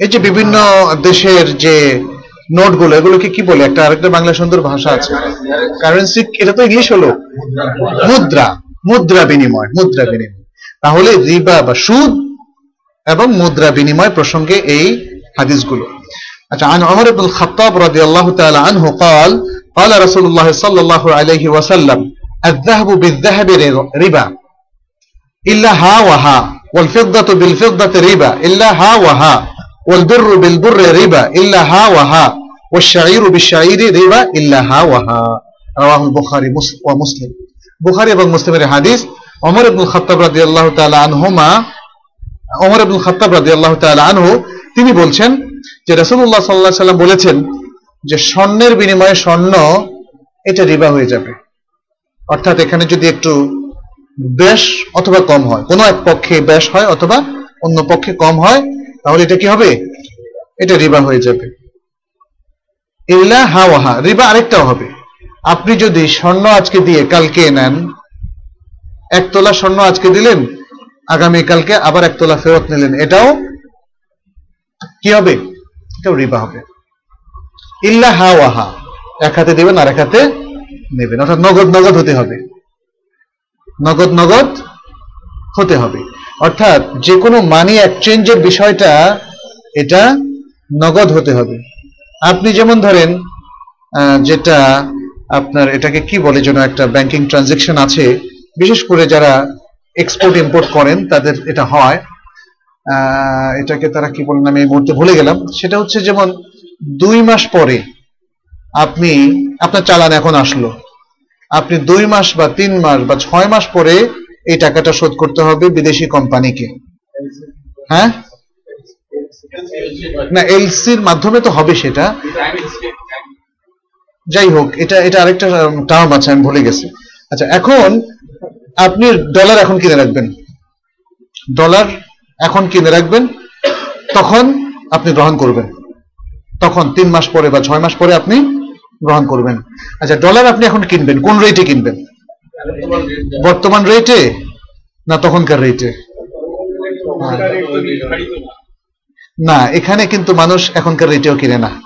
এখনকার রেটে মানে এখানে একটা যে বিষয় আছে, যে তারা তখনকার রেটেও কিনে না।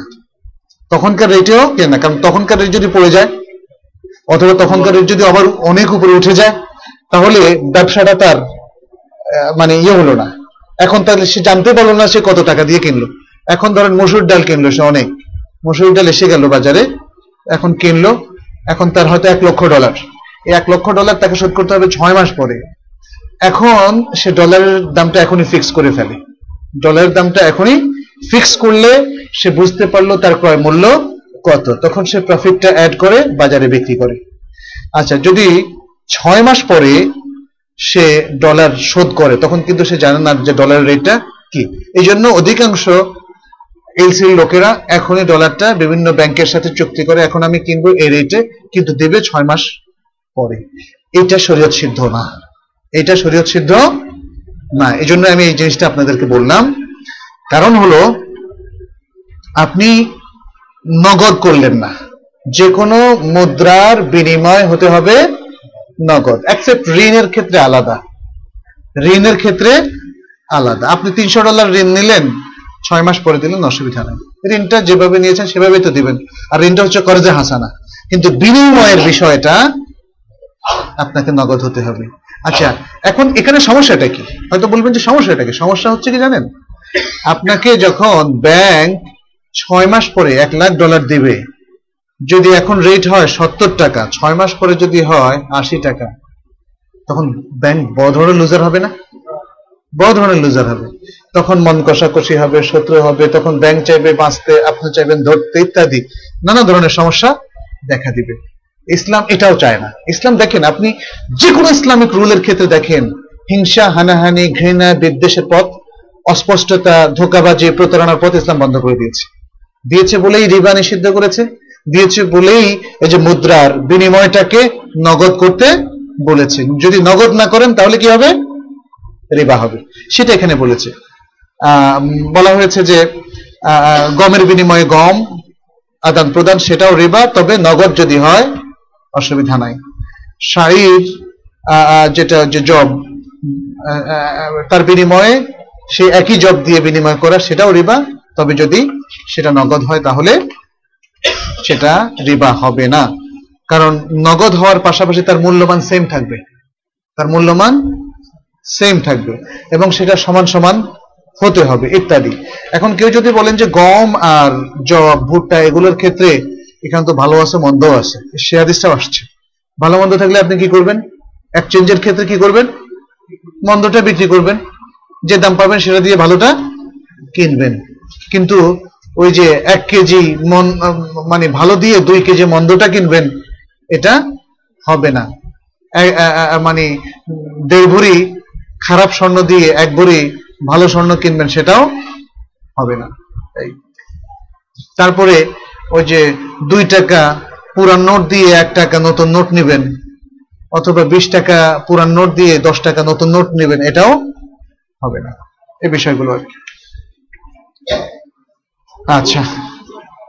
হ্যাঁ ওখানে ওখানে সমস্যা আছে, অবশ্যই। সেখানে রেবা আছে। আন সাঈদ ইবনুল খুদরি রাদিয়াল্লাহু তাআলা আনহু أن رسول الله صلى الله عليه وسلم قال لا تبيع الذهب بالذهب إلا مثلا بمثل হাদিসগুলো সব কিন্তু একসাথ না করলে আপনি বুঝে আসবে না আগের হাদিসটাতে আরো ক্লারিফিকেশন এসছে পরবর্তী হাদিসগুলোতে এই জন্য সবগুলো হাদিস আমাদের এখানে এখানেও খুব বেশি হাদিস এসছে তা না এরও বাইরে আরো অনেক হাদিস আছে সেগুলো আপনারা পড়ে ফেলতে পারেন আচ্ছা আবু সাইদ খুদরি রাদিয়াল্লাহু তাআলা আনহু তিনি বলছেন যে রাসূলুল্লাহ সাল্লাল্লাহু আলাইহি সাল্লাম বলেছেন যে তোমরা স্বর্ণের বিনিময়ে স্বর্ণ বেচা কেনা করো না। তবে যদি করো, ইল্লা মাসালাম বেমেসাল হ্যাঁ? ইল্লা মিসলাম বেমেসাল যে অনুরূপ, সমান যদি হয়, অসুবিধা নেই। যে যেমন এক ভরি দশ আনা, দুই রত্তি সমান সমান হতে হবে। সমান সমান হতে হবে। ওয়ালা তুশিফু বাদাহা আলা বা দিন ওয়ালা তুশিফু বাদাহা আলা বাদিন এটার একটাকে আরেকটার উপরে প্রাধান্য দিও না। একটাকে আরে- আরেকটার উপরে বেশি বাড়িয়ে দিও না বা প্রাধান্য দিও না, দুটোই হতে পারে। ওয়ালা তাবিউ আল ওয়ারিকা বিল ওয়ারিক রূপার বিনিময়ে রূপা বেচা কেনা করো না, ইল্লা মেথলাম বে মেথেল এবং যদি করে থাকো তাহলে সেটা যেন সমান সমান হয়। ওয়ালা তুশিফু বাদাহা আলা বাদিন। এবং তার কিছুর উপরে অন্য কিছুরকে বাড়িয়ে দিও না। জিয়াদা করো না, অতিরিক্ত দিও না। স্বর্ণের ক্ষেত্রেও না, আর রূপার ক্ষেত্রেও না। ওয়ালা তাবিউ বিনহা গায়বান বিনাজিজিন। আর এই স্বর্ণ রূপার মধ্য থেকে কোনো কিছু তোমরা অনুপস্থিত অবস্থায় নগদ দিয়ে বিক্রি করো না। তাইলে বোঝা গেল যে আপনি বললেন যে, ভাই, আমাকে একশো ডলার দেন, এর বিনিময়টা আমি তিন দিন পরে দিব। আচ্ছা তাহলে আপনি কোন রেটে দিবেন? আজকের রেটে আজকের রেটে দিলে এখনই দিয়ে দিতে হবে। আর কারণ আজকের রেটে যদি আপনি ওই দিন দেন, তাহলে অনেকগুলো সমস্যা দেখা যাবে ওই দিন তো এই রেট থাকবে না। ওই দিন তো এই রেট থাকবে না। তখন আপনাদের মধ্যে লাগালাগি হবে। তাহলে ইসলামিক মূলনীতি হচ্ছে মুদ্রা বিনিময়ের ক্ষেত্রে, স্বর্ণ বিনিময়ের ক্ষেত্রে, রূপা বিনিময়ের ক্ষেত্রে সাথে সাথে নগদ করে ফেলতে হবে। এটাকে যদি আপনি কম বেশি করেন তাহলে হবে সুদ। এটাকে যদি আপনি আজকে নগদ প্রোভাইড করেন, দুদিন পরে নেন, তাহলেও হবে সুদ। প্রথমটা হবে রিবাল ফদল। রিবাল ফদল ফদল মানে যে তুশিফু বলেছে আইলা তুফদ্দিলু, ফদল মানে অতিরিক্ত দেওয়া। আর যদি আপনি একদিন, দুদিন বা এক বছর, দুই বছর পরে দেন, তাহলে হবে কি? রেবান নাসিয়া রেবান নাসিয়া দুটো এখানে নিষেধ করা হয়েছে তাহলে রেবা যে মূলত দুই প্রকার রেবাল ফদল রেবান নাসিয়া এ দুটো এখানে নিষিদ্ধ করা হয়েছে عن أبي سعيد الخدري رضي الله تعالى عنه قال جاء بلال إلى النبي صلى الله عليه وسلم بتمر برني فقال له النبي صلى الله عليه وسلم من أين هذا قال بلال كان عندي تمر ردي فبعت منه صاعين بصاع ليطعم النبي صلى الله عليه وسلم فقال النبي صلى الله عليه وسلم عند ذلك أوه أوه عين الربا عين الربا لا تفعل ولكن إذا أردت أن تشتري فبيع التمر ببيع آخر ببيع آخر ثم اشتري به এটা আবু সাইদ খুদরি রাদিয়াল্লাহু তাআলা আনহু থেকে বুখারী মুসলিমের হাদিস যে তিনি বলছেন যে বেলাল নবী সাল্লাল্লাহু আলাইহি সাল্লামের কাছে বার্নি নামক মদিনার অত্যন্ত উন্নত মানের একটা খেজুর এটা এখনো পাওয়া যায় বার্নি এবার কেউ হজে গেলে কিনে নিয়ে আসেন আমাদের জন্য। বার্নি, এই খেজুর নবী সাল্লাম এর কাছে তিনি নিয়ে আসলেন। নবী আলাইহি সাল্লাম বললেন, আরে, এত ভালো খেজুর কোথেকে আনছো? ভালো জিনিস দেখলে তো মনটা একটু খুশি হয়। তো বেলাল বললেন, আমার কাছে কিছু খারাপ খেজুর ছিল। আমি সেগুলো দুই সার বিক্রি করলাম, এক সার এই ভালো খেজুরের বিনিময়ে। হ্যাঁ যেন নবী সাল্লাহ সাল্লাম খেতে পারেন। এবারে বলছে, যেন নবী সাল্লাহ সাল্লাম, নবীর সামনে বলতেছে, যেন নবী সাল্লাহ সাল্লাম খেতে পারেন। অর্থাৎ আপনার জন্য এরা সাল্লাহ আমি এগুলো নিয়ে আসলাম। দুই সার দিয়ে এক সার নিয়ে আসছি। তখন নবী সাল্লাহ সাল্লাম বললেন, আউয়ে আউয়ে। এটা তা আউয়া থেকে, অর্থাৎ এটা এক ধরনের যন্ত্রণাপ্রদ শব্দ। এটা একটা শব্দ অটোমেটিক বের হয় আরবদের গোড়া থেকে। আমরা যেমন উফ বলি, আহ বলি, বা আমাদেরও বাংলা ভাষায় নিজস্ব কিছু শব্দ আছে। প্রত্যেক এলাকার নিজস্ব কিছু আনন্দ শব্দ আছে, যন্ত্রণা শব্দ আছে। এটা হলো আরবদের এক ধরনের মানে বিরক্ত হওয়া অথবা মানে এক ধরনের হার্ট হওয়ার শব্দ, যন্ত্রণা পাওয়ার শব্দ। তিনি বললেন কি, আরে আরে, এটা তো হচ্ছে, এটাই তো রেবা, এটাই তো রেবা, আইনুর রেবা, আইনুর অর্থাৎ এটাই মূলত রেবা, এটাই মূলত রেবা, দুবার বললেন। তারপর বললেন, লা তাফাল, এটা করো না। ওয়ালাকিন ইদা আর যদি তুমি চাও আন্তাস্তারিয়া তুমি যদি কিনতেই চাও ভালো এরকম বার্নি খেজুর, তাহলে তোমার আগের খেজুরগুলো বিক্রি করে দাও। পরে আরেকটা চুক্তির মাধ্যমে এটা কেনো। অর্থাৎ তুমি বিক্রি করবে, সে টাকাটা নেবে, এই টাকা দিয়ে তুমি করবে। হয়তো আমাদের বাংলাদেশের মানুষ তো খুব চালাক যে একই কথা তো হইল তাই না? বলল একই কথাই তো হইল ইসলামী ব্যাংকিং এর ক্ষেত্রে আমরা বলে ঘুরে খায়। হ্যাঁ? প্রফিট তো সবাই করে। এই প্রফিটটা কেউ তো যে কাফেররা বলতো, ইন্নামাল ভাই ও মেসলুর রিবা। একই আয়াতের মধ্যে, দুশো পঁচাত্তর নম্বর আয়াত বাকারার মধ্যে কাফেররা কি বলতো? ইন্নামাল ভাই ও রিবা। আপনি রিবাকে হারাম করছেন? রিবা তো প্রফিট ওইটাও তো প্রফিট একই জিনিসই আল্লাহ বলছেন ও আহাল্লাহুল বাইআ ওয়া হাররামার রিবা। এই কনফিউশনগুলো যারা ইসলামকে পছন্দ করে না, তারা প্রচার করে, আর আমাদের অনেক ভাইয়েরা, অনেক প্রিয়তম ভাইয়েরা কনফিউজড হয়। অনেক ভাইয়েরা, আমরা জানি যে তারা সিনসিয়ার মুসলিম বাট তারা কনফিউজড হয়। কিন্তু কনফিউজ করে কে বলেন তো দেখি? শয়তান। কোনো সন্দেহ নাই, শয়তান আমাদেরকে কনফিউজ করে। কারণ যাই হোক না কেন এই জন্য বড় স্কলারদের যাদের উপর আপনার আস্থা আছে, আপনি তাদের ফতোয়া মেনে চলেন। তাদের ফতোয়া মানার পরে অথবা ইসলাম ব্যাংক বলার পরে আপনার তো আর কোনো কিছু নেই, আপনার তো কোনো রেসপন্সিবিলিটি নাই। আপনার এত কনফিউশন কেন? অন্য কাজে থাকেন? অন্য কাজে ব্যাপৃত হন, এই কাজটাকে ছেড়ে দেন। আচ্ছা রাসুল সাল্লাহ সাল্লাম বলেছেন যে, তুমি বিক্রি করো প্রথমে, তখন অন্য আরেকটা বেচা কেনার চুক্তিতে সেটাকে ক্রয় করো। আর একটাই যদি চুক্তি হয়, তাহলে এটা হলো সুদ। সুদ। দুটো এক না। দুটো এক না। প্রথমটাতে এটা হচ্ছে সুদ, দ্বিতীয়টাতে এটা সুখ না। যতই দশ হাজার, দশ কোটি, ষোলো কোটি মানুষও যদি বলে একই তো হইল।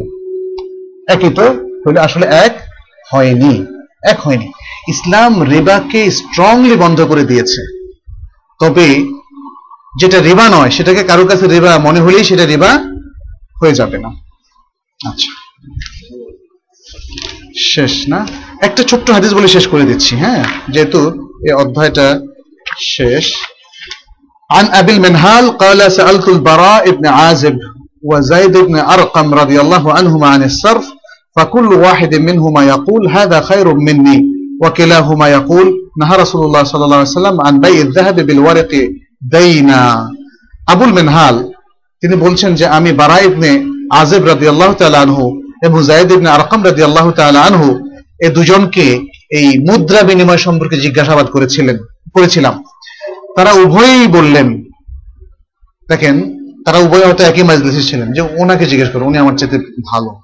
উনি বললেন যে, না, ওনাকে জিজ্ঞেস করো, উনি আমার চেয়ে ভালো। এটা তাদের বিনয়।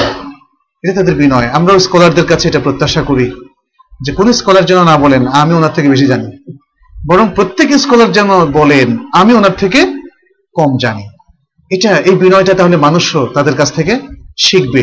এটা আমাদের সাহাবাই কেরাম, যারা স্কলার ছিলেন, তারা কিন্তু আমাদেরকে শিখিয়েছেন। বোখারি মুসলিমের হাদিসটাতে সেটা উঠে এসেছে। তারা দুজনেই কিন্তু আবার একই কথা বললেন। কি বললেন? যে রাসুল্লাহ সাল্লাহ সাল্লাম রূপার বিনিময়ে স্বর্ণ কেনা এটা দায়নান অর্থাৎ ঋণ ভিত্তিক এটা অপছন্দ করেছেন। অর্থাৎ যে স্বর্ণটা এখন কিনলো রূপাটা পরে দিবে। অনেকটা ঋণের মতো হয়ে গেল না এটা? যে আমি আপনার কাছ থেকে ডলার কিনলাম, টাকাটা দেব পরে। অথবা আপনার কাছ থেকে টাকা কিনলাম ডলারটা দেব পরে। এটা থেকে নিষেধ করেছেন। এটা থেকে নিষেধ করেছেন। তাহলে মুদ্রা বিনিময়টা হতে হবে তাৎক্ষণিক। নগদ। ক্লিয়ার কিনা? মুদ্রা বিনিময়টা হতে হবে নগদ। আচ্ছা দ্বিতীয় হাদিসটা এবং আজকের শেষ হাদিস عن أبي بكرة رضي الله عنه قال نهى رسول الله صلى الله عليه وسلم عن الفضة بالفضة والذهب بالذهب إلا سواء بسواء وأمرنا أن نشتري الفضة بالذهب كيف شئنا ونشتري الذهب بالفضة كيف شئنا قال فسأله رجل فقال يدا بيد فقال هكذا سمعت رواه البخاري مسلم শেষ হাদিস আবু বকর রাদিয়াল্লাহু তাআলা আনহু তিনি বলছেন যে রাসূলুল্লাহ সাল্লাল্লাহু আলাইহি সাল্লাম রূপার বিনিময়ে রূপা থেকে নিষেধ করেছেন এবং স্বর্ণের বিনিময়ে স্বর্ণ নিষেধ করেছেন অবশ্য যদি সেটা সমান সমান হয়, ওজনে সমান সমান হয় অথবা পরিমাণে সমান সমান হয়, তাহলে তিনি সেটাকে পারমিশন দিয়েছেন। আদারওয়াইজ একটু বেশকম হলে সেটা নিষেধ। এখানে ভালো স্বর্ণ কি মন্দ স্বর্ণ? ভালো রূপা কি মন্দ রূপা? ভালো গম কি মন্দ গম? ভালো খেজুর কি মন্দ খেজুর? এটা ধর্তব্য নয়, বরং সমান সমান হতে হলে, তাহলে জায়েজ নলে জায়েজ না। এবং আমাদেরকে নির্দেশ দিয়েছেন যে যেন আমরা স্বর্ণের বিনিময়ে রূপা যেমন ইচ্ছা ক্রয় করতে পারি। তাহলে আপনি মার্কেট রেট তো সবাই দেখবে, তাই না? যে যেমন এক ভরি স্বর্ণে কত ভরি রূপা হয় মার্কেট প্রাইসে এমন তো না যে এক ভরি স্বর্ণে দুই ভরি রূপা। রাজি হবেন আপনি? তাহলে তো আমি স্বর্ণ আপনার থেকে আমি রূপা দিয়ে সব স্বর্ণ কিনে ফেলব। হুম? পরের দিন আবার বিক্রি করে লাভ করব। এটা এটা তো মার্কেট রেট সবাই জানেন। কিন্তু এখানে স্বর্ণ আর রূপা যেহেতু সমান মানেন না, দুটো ভিন্ন মুদ্রা, ফলে এর মধ্যে যেভাবে ইচ্ছা আমি, যদি সাত ভরি রূপা, এক ভরি স্বর্ণ হয়, অথবা ত্রিশ ভরি রূপা, এক ভরি স্বর্ণ হয়, তাহলে কোনো অসুবিধা নাই। ইভেন মার্কেটে যদি এক ভরি স্বর্ণ বিক্রি করে, ধরেন পনেরো ভরি রূপা কেনা যায়, এটাও যদি হয়, কিন্তু আপনি বললেন যে না, আমি আপনাকে একটু বেশি দিব। এতে কোনো অসুবিধা নাই। মার্কেট কি বলছে সেটাতে অসুবিধা নাই। কারণ এই ক্ষেত্রে হলো কি, আমি হয়তো আমার ভাইকে একটু বেশি দিতে চাচ্ছি। সেই সুযোগটা এখানে আছে। কারণ শরিয়াতে এখানে সমান সমান যখন আরোপ করেনি, স্বাধীনতা যখন দিয়েছে, আর কোনো শর্ত আরোপ করেনি, ফলে এর মধ্যে কম বেশি হতে কোনো অসুবিধা নেই। তবে মার্কেট রেটটা, এটা আমাদের সেন্স আমাদেরকে বাধ্য করছে। নাহলে তো আমি ঠকে যাব। মার্কেটে এক ভরি স্বর্ণ দিয়ে কত ভরি রূপা পাওয়া যায়, এটা আমি খেয়াল করব এক্সচেঞ্জের সময়। মার্কেটে এক ডলার দিয়ে কতগুলো টাকা পাওয়া যায়, এটা আমি খেয়াল করব, কারণ আমি ঠকতে চাই না। আমি আমি কি আপনাকে এক ডলার নব্বই টাকা দেবো এখন? অবশ্যই দেব না। অবশ্যই যদি আমার ইচ্ছা থাকে যে না আমাকে এক চান্সে আপনাকে কিছু হেল্প করি, সেটা ভিন্ন কথা। আর আপনিও আমাকে এক ডলারে চল্লিশ টাকা এক ডলার দিবেন না। অবশ্যই যদি আপনি মনে করেন যে না, ওনাকে একটু হেল্প করি তখন আপনি হয়তো দিবেন একশো ডলার দুশো ডলার, চল্লিশ টাকা হিসাব। কিন্তু সেটা জায়েজ সেটা জায়েজ। আচ্ছা ওয়ানাস্তারিয়া দাহাবা বিল ফিদ্দাতে কাইফা শিনা তাইলে স্বর্ণ দিয়ে রূপা কেনা, রূপা দিয়ে স্বর্ণ কেনা, যেভাবে যে পরিমাণ আমরা নির্ধারণ করি দুই পক্ষ, তাতে কোনো অসুবিধা নাই। আচ্ছা কালা ফাসালাহ রাজুলুন। তখন এক ব্যক্তি জিজ্ঞেস করল ইয়া রাসূলুল্লাহ, এটা নগদ হতে হবে? ইয়েদান বেয়াদ। ইয়েদান বেয়াদ মানে কি? হাতে হাতে, এক হাতে দিবেন আর এক হাতে নেবেন। এটাকে আমরা বলি নগদ। এটা কি নগদ হতে হবে নাকি একটু রেখে দিলে চলবে? ফকাল হাকাদা সামেত এইভাবে আমি শুনেছি। নগদই আমি শুনেছি। সাহাবি আবু বেকরা বললেন কি? নগদই আমি শুনেছি। তার মানে হচ্ছে এই লেনদেনটা নগদ হতে হবে। তো আমার মনে হয় যে আজকে আলহামদুলিল্লাহ অনেকগুলো গুরুত্বপূর্ণ হাদিস আমরা আলোচনা করলাম এবং অনেক কিছু আমরা শেয়ার করলাম আমাদের বিশেষ করে নানা ধরনের ট্রানজেকশনের সাথে রিলেটেড বিষয়গুলো। আল্লাহর কাছে দোয়া করছি, তিনি যেন আমাদের এ থেকে শিক্ষা গ্রহণ করার তৌফিক দান করেন। এবং পাশাপাশি প্রাসঙ্গিক কিংবা দূরবর্তী যে সমস্ত শিক্ষাগুলো আমরা এই হাদিসগুলো থেকে পেলাম, আল্লাহর কাছে দোয়া করছি, সেই শিক্ষাগুলো তিনি যেন আমাদেরকে হৃদয়ঙ্গম করার, বোঝার এবং আমল করার তৌফিক দান করেন। হাদা ওসল্লাহ সাল্লাম আলা নবীনা মুহাম্মদ ওয়ালা আলিহি ওয়াসহাবি আজমাইন। প্রশ্ন পর্ব আলহামদুলিল্লাহ, ওসলাত ওসালাম আলা রাসুলিল্লাহ ওয়ালা আলিহি ও আসহাবিহি ওয়ালা প্রশ্ন হচ্ছে, মুরসাল কি? এটি কোন পর্যায়ের হাদিস? এই প্রকার হাদিসের উপর কি আমল করা যাবে? মুরসাল হচ্ছে মোতলাক হাদিস। মোতলাক মানে হচ্ছে এমন হাদিস যে হাদিসের তাবেইর পরে রাবি ছেড়ে দেওয়া হয়েছে। তাবেই বা তার পরের রাবি ছেড়ে দেওয়া হয়েছে। অর্থাৎ সনদের মধ্যে আসে নাই। এটা কখনো কখনো রাবিরা ইচ্ছাকৃত ভাবে করেন, কখনো কখনো ভাবে হয়তো অনিচ্ছাকৃত ভাবে ছেড়ে দেন। আচ্ছা ইচ্ছাকৃত কখন করেন? অনেক সময় একটা কনফিউশন তৈরি করার জন্য করেন। অনেক সময় রাবি অপরিচিত, মানুষ চেনে না। অথবা তার মধ্যে কোনো সমস্যা থাকলেও থাকতে পারে। এই ভয়ে তিনি আর উল্লেখ করেন না। তাহলে মুরসাল, সব মুরসাল গ্রহণযোগ্য না। মুরসাল যদি শুধু সাহাবিদের শেষে ছেড়ে দেওয়া হয়। যেমন আব্দুল্লাহ ইবনে মাসুদ রাদি আল্লাহ তালাহ থেকে একটা হাদিস একজন তাবড়ি বর্ণনা করলেন। কিন্তু তাবেই ভাবলেন যে মাসুদ আব্দুল্লাহ ইবনে মাসুদ থেকে যে হাদিস সবাই জানে। তা আমি তবে কি বললেন? বললেন, কালা রাসূলুল্লাহ সাল্লাল্লাহু আলাইহি সাল্লাম আমরাও কিন্তু আজকে সনদবিহীন হাদিস বলি না। আমাদের প্রায় সবাই আমরা সনদবিহীন হাদিস বলি। বলা সাহস পাই কেন? কারণ সনদটা কিন্তু আছে। আমাকে যদি বলেন যে আপনি সনদ দেখান, আমি দেখাতে পারব। সেটা আমার আমার আগে আগে মানে এই মাঝখানে তো অনেক গ্যাপ বোখারির সাথে আমাদের অনেক গ্যাপ না? যখন লিপিবদ্ধ হয়ে গিয়েছে, তখন ওলামারা আর এরপরে আমাদের জন্য আর সনদ শর্ত করেননি। তাইলে আগের যে সনদ, সেটাই এখন যথেষ্ট, যেহেতু সেটা লিপিবদ্ধ আমরা পাচ্ছি।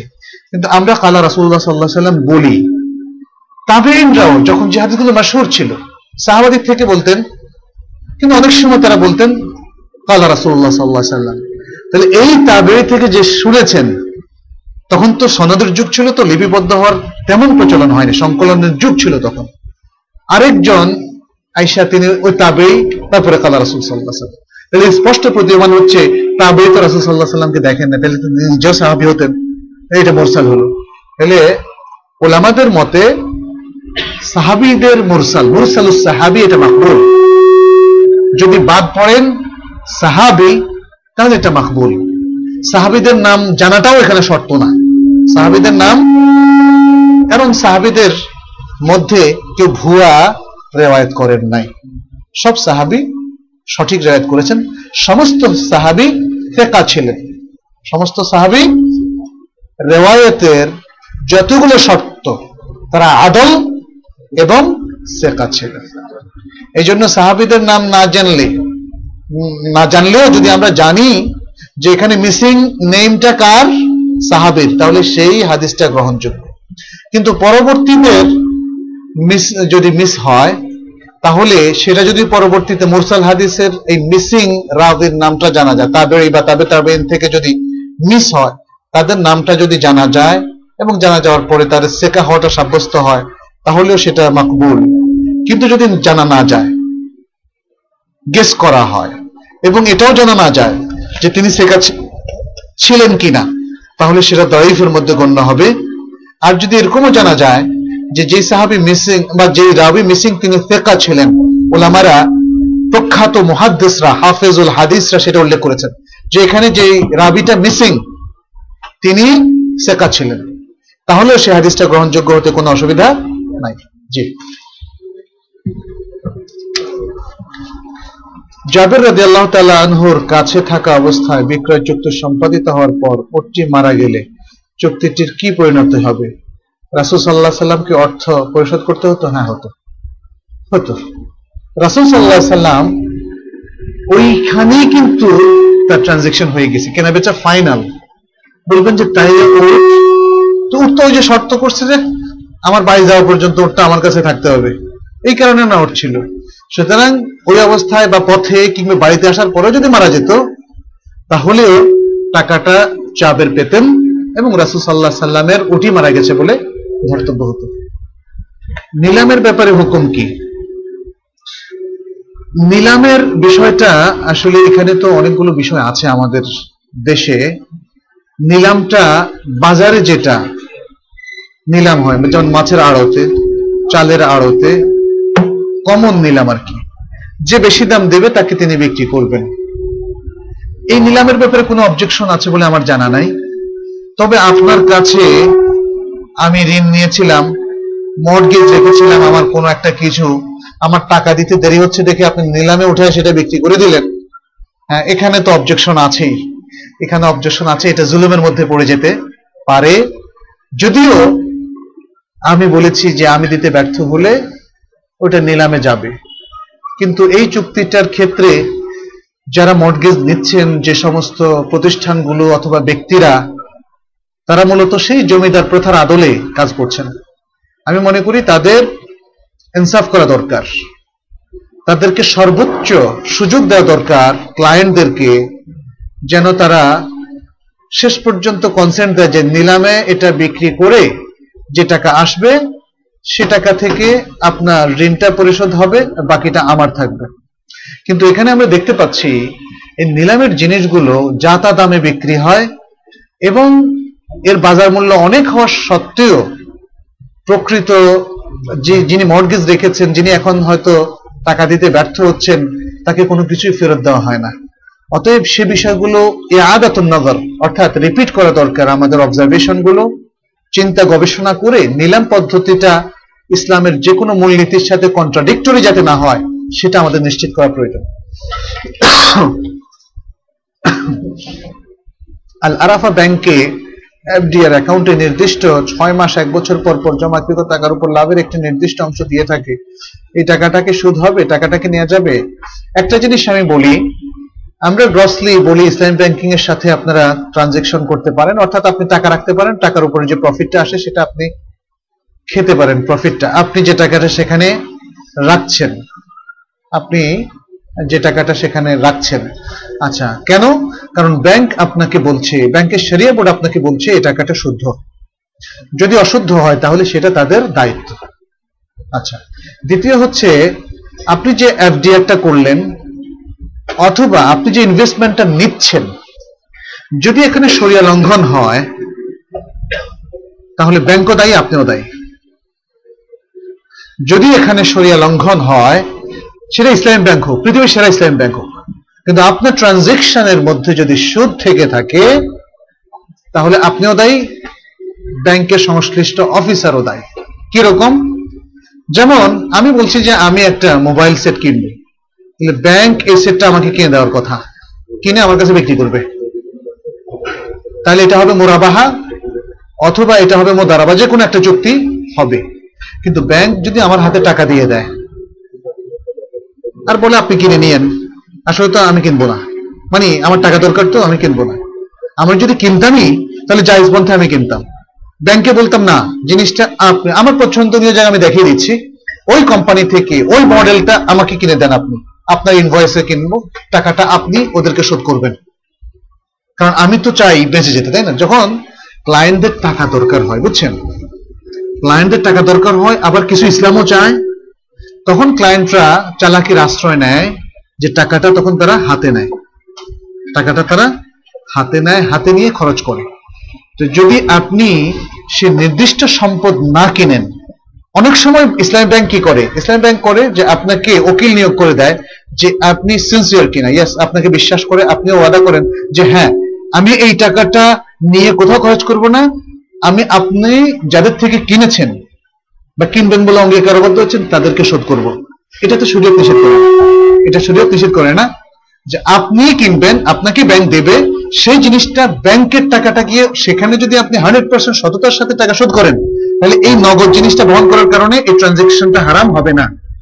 কিন্তু আপনি জিনিসটা না কিনে যদি টাকাটা খরচ করেন, তাহলে ব্যাংকও দায়ী, আপনিও দায়ী। সে যত বড় ব্যাংকে হোক না কেন, ব্যাংকও দায়ী, আপনিও দায়ী। কেন দায়ী বুঝতে পেরেছেন? কারণ ব্যাংক আপনাকে নগদ সুবিধা দিল, আর এটাকে বলল এটা বেচা কেনা। টাকা দিয়ে কি টাকা বেচা কেনা করা যায়? এই জন্যই বলেছে, স্বর্ণ দিয়ে স্বর্ণ বেচা কেনা করা যাবে না। আজকে হাদিস পড়েছেন, রূপা দিয়ে রূপা বেচা করা যাবে না। ডলার দিয়ে ডলার বেচা কেনা করা যাবে না। ডলার দিয়ে ডলার কখন বেচা কেনা করে মানুষ? কারণ সম্পৃক্ত ছাড়া এটা অসম্ভব। ব্যাংক আপনাকে টাকা দিল দশ লাখ, আপনি আবার ব্যাংকে দশ লাখ দিয়ে দিবেন। এটা তো অর্থহীন একটা ট্রানজেকশন হান্ড্রেড পার্সেন্ট অর্থহীন। তাহলে কেন এখানে সুদ সম্পৃক্ত থাকবে? আপনি ব্যাংকে প্রফিট দিবেন, এই জন্য। এই জন্য এটা নিষিদ্ধ। তাহলে আপনি নগদ সুবিধাটা নিলেন, সামনে একটা জিনিস দেখায় কাগজ কলমে ঠিক আছে। নগদ টাকাটা নিয়ে প্রথমে আপনি কি করলেন? মানে অন্য বন্ধু বান্ধবদেরকে নিয়ে গেলেন কক্সবাজার। তাহলে এই যে খরচটা করলেন, আপনি ব্যাংক আপনাকে দিল টাকার সুবিধা, এরপরে ব্যাংক বলল যে আপনাকে দিল দশ হাজার, আপনি দিবেন বারো হাজার টাকা। এটা কি সুদ না? সুদ। এই ট্রানজেকশনটা প্রধানত দায়ী কিন্তু আপনি। সেকেন্ডারি দায়ী হচ্ছে ব্যাংক কিন্তু ওই যে লায়না রাসুল্লাহ সাল্লাহ সাল্লাম মুসলিম শরীফের যে হাদিস, রাসুল সাল্লাহ সাল্লাম লানত করেছেন, আকেলার রেবা অমুকেলাহু ওয়াকাতে বাহু শাহেদাইহি। এর থেকে ব্যাংকও মুক্ত হবে না। ব্যাংক বলতে ব্যাংকের সংশ্লিষ্ট, সে অফিসার যে আপনাকে এটার পারমিশন দিয়েছে। সে অফিসার বা এই ট্রানজেকশনের যাদের যাদের সিগনেচার লিখেছে, লেগেছে, তারা সবাই এর মধ্যে গণ্য হবেন এবং আপনি। আপনি হবেন এক নম্বর, তারপরে দুই নম্বর ব্যাংক ম্যানেজার তিন নম্বর, নিচের অফিসার এভাবে এভাবে হবে। বুঝতে পেরেছেন? তাহলে এই যে এফডিআরটা আপনি করলেন, এখন সে কথা আসে? এই এফডিআরটা যদি ফিক্সড রেট হয়, যে ছয় মানে এগারো পার্সেন্ট এগারো পার্সেন্টের এটার কম বেশি না হয়, তাহলে বুঝতে হবে যে এখানে সুদের অংশ আছে। এখানে সমন্বয়ের বিষয় অবশ্যই থাকতে হবে। আর সমন্বয়টা যদি লোক দেখানো হয়, তাহলে এটার বিচার করবে আল্লাহ। অনেকেই আজকাল বিভিন্ন অ্যাসোসিয়েশন অথবা সমবায় সমিতিগুলো যারা ব্যাংকিং এক ধরনের ট্রানজেকশন করে, মানুষের থেকে টাকা নেয় এফডিআর এর মতো টাকা সংরক্ষণ রাখে, বছরের শেষে লাভ দেয়। আছে না এরকম? প্রচুর ব্যক্তিরা, বিভিন্ন দোকান, বিভিন্ন সমবায় সমিতি এই ব্যবসাটা করছে, এবং তারা ফিক্সড লাভ দেয়। আর সেরিয়া, তারা কমপ্লায়েন্সটাকে মানুষকে শো করার জন্য একটু ওলট পালট করে দেয়। একটু ওলট পালট করলে কি জায়জ হয়ে যাবে? এটা হতে হবে রিয়াল রিয়াল সমন্বয় রিয়াল সমন্বয়। মানুষের যতটুকু সাধ্য আছে, তার ব্যালেন্স শিট অনুযায়ী রিয়েল সমন্বয় করার শর্তে এই সমন্বয়টা অ্যাকসেপ্টেড হবে। তবে কেউ যদি সমন্বয় করে দাবি করে যে সে সেরিয়া ভিত্তিক করছে, তাহলে আপনি বিশ্বাস করতে পারেন। অ্যাকসেপ্ট যদি আপনার কাছে সেটা স্পষ্ট হয়ে যায় যে না, এরা ধোকা দিচ্ছে, তাহলে যাবেন না। তাদের উপর বিশ্বাস করে যদি আপনি এই সমন্বয়টা গ্রহণ করেন, তাহলে আপনি আল্লাহর কাছে বেঁচে যাবেন। কিন্তু তারা আল্লাহর কাছে ধরা খাবে। যেহেতু তারা আল্লাহকেও চিট করেছে, আপনাকেও চিট করেছে। জি।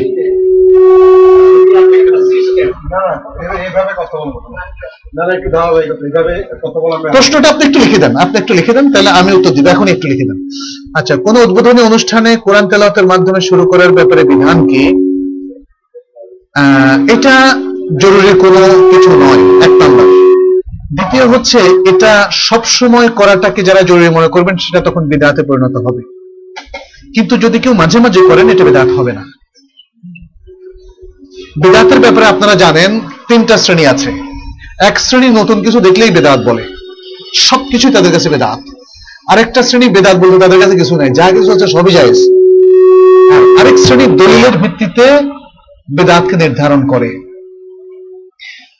আমাদের ইচ্ছে হলো আজকে আমরা কোরআন তেলাওয়াত দিয়ে শুরু করব। অসুবিধাটা কোথায়? অবজেকশনটা কোথায়? আল্লাহ রাসূলকে বলেছেন যে জীবনেও কোনোদিন কোন সভা, সমিতি, কোন দার্স, কোন অনুষ্ঠান কোরআন তেলাওয়াত দিয়ে শুরু করা যাবে না।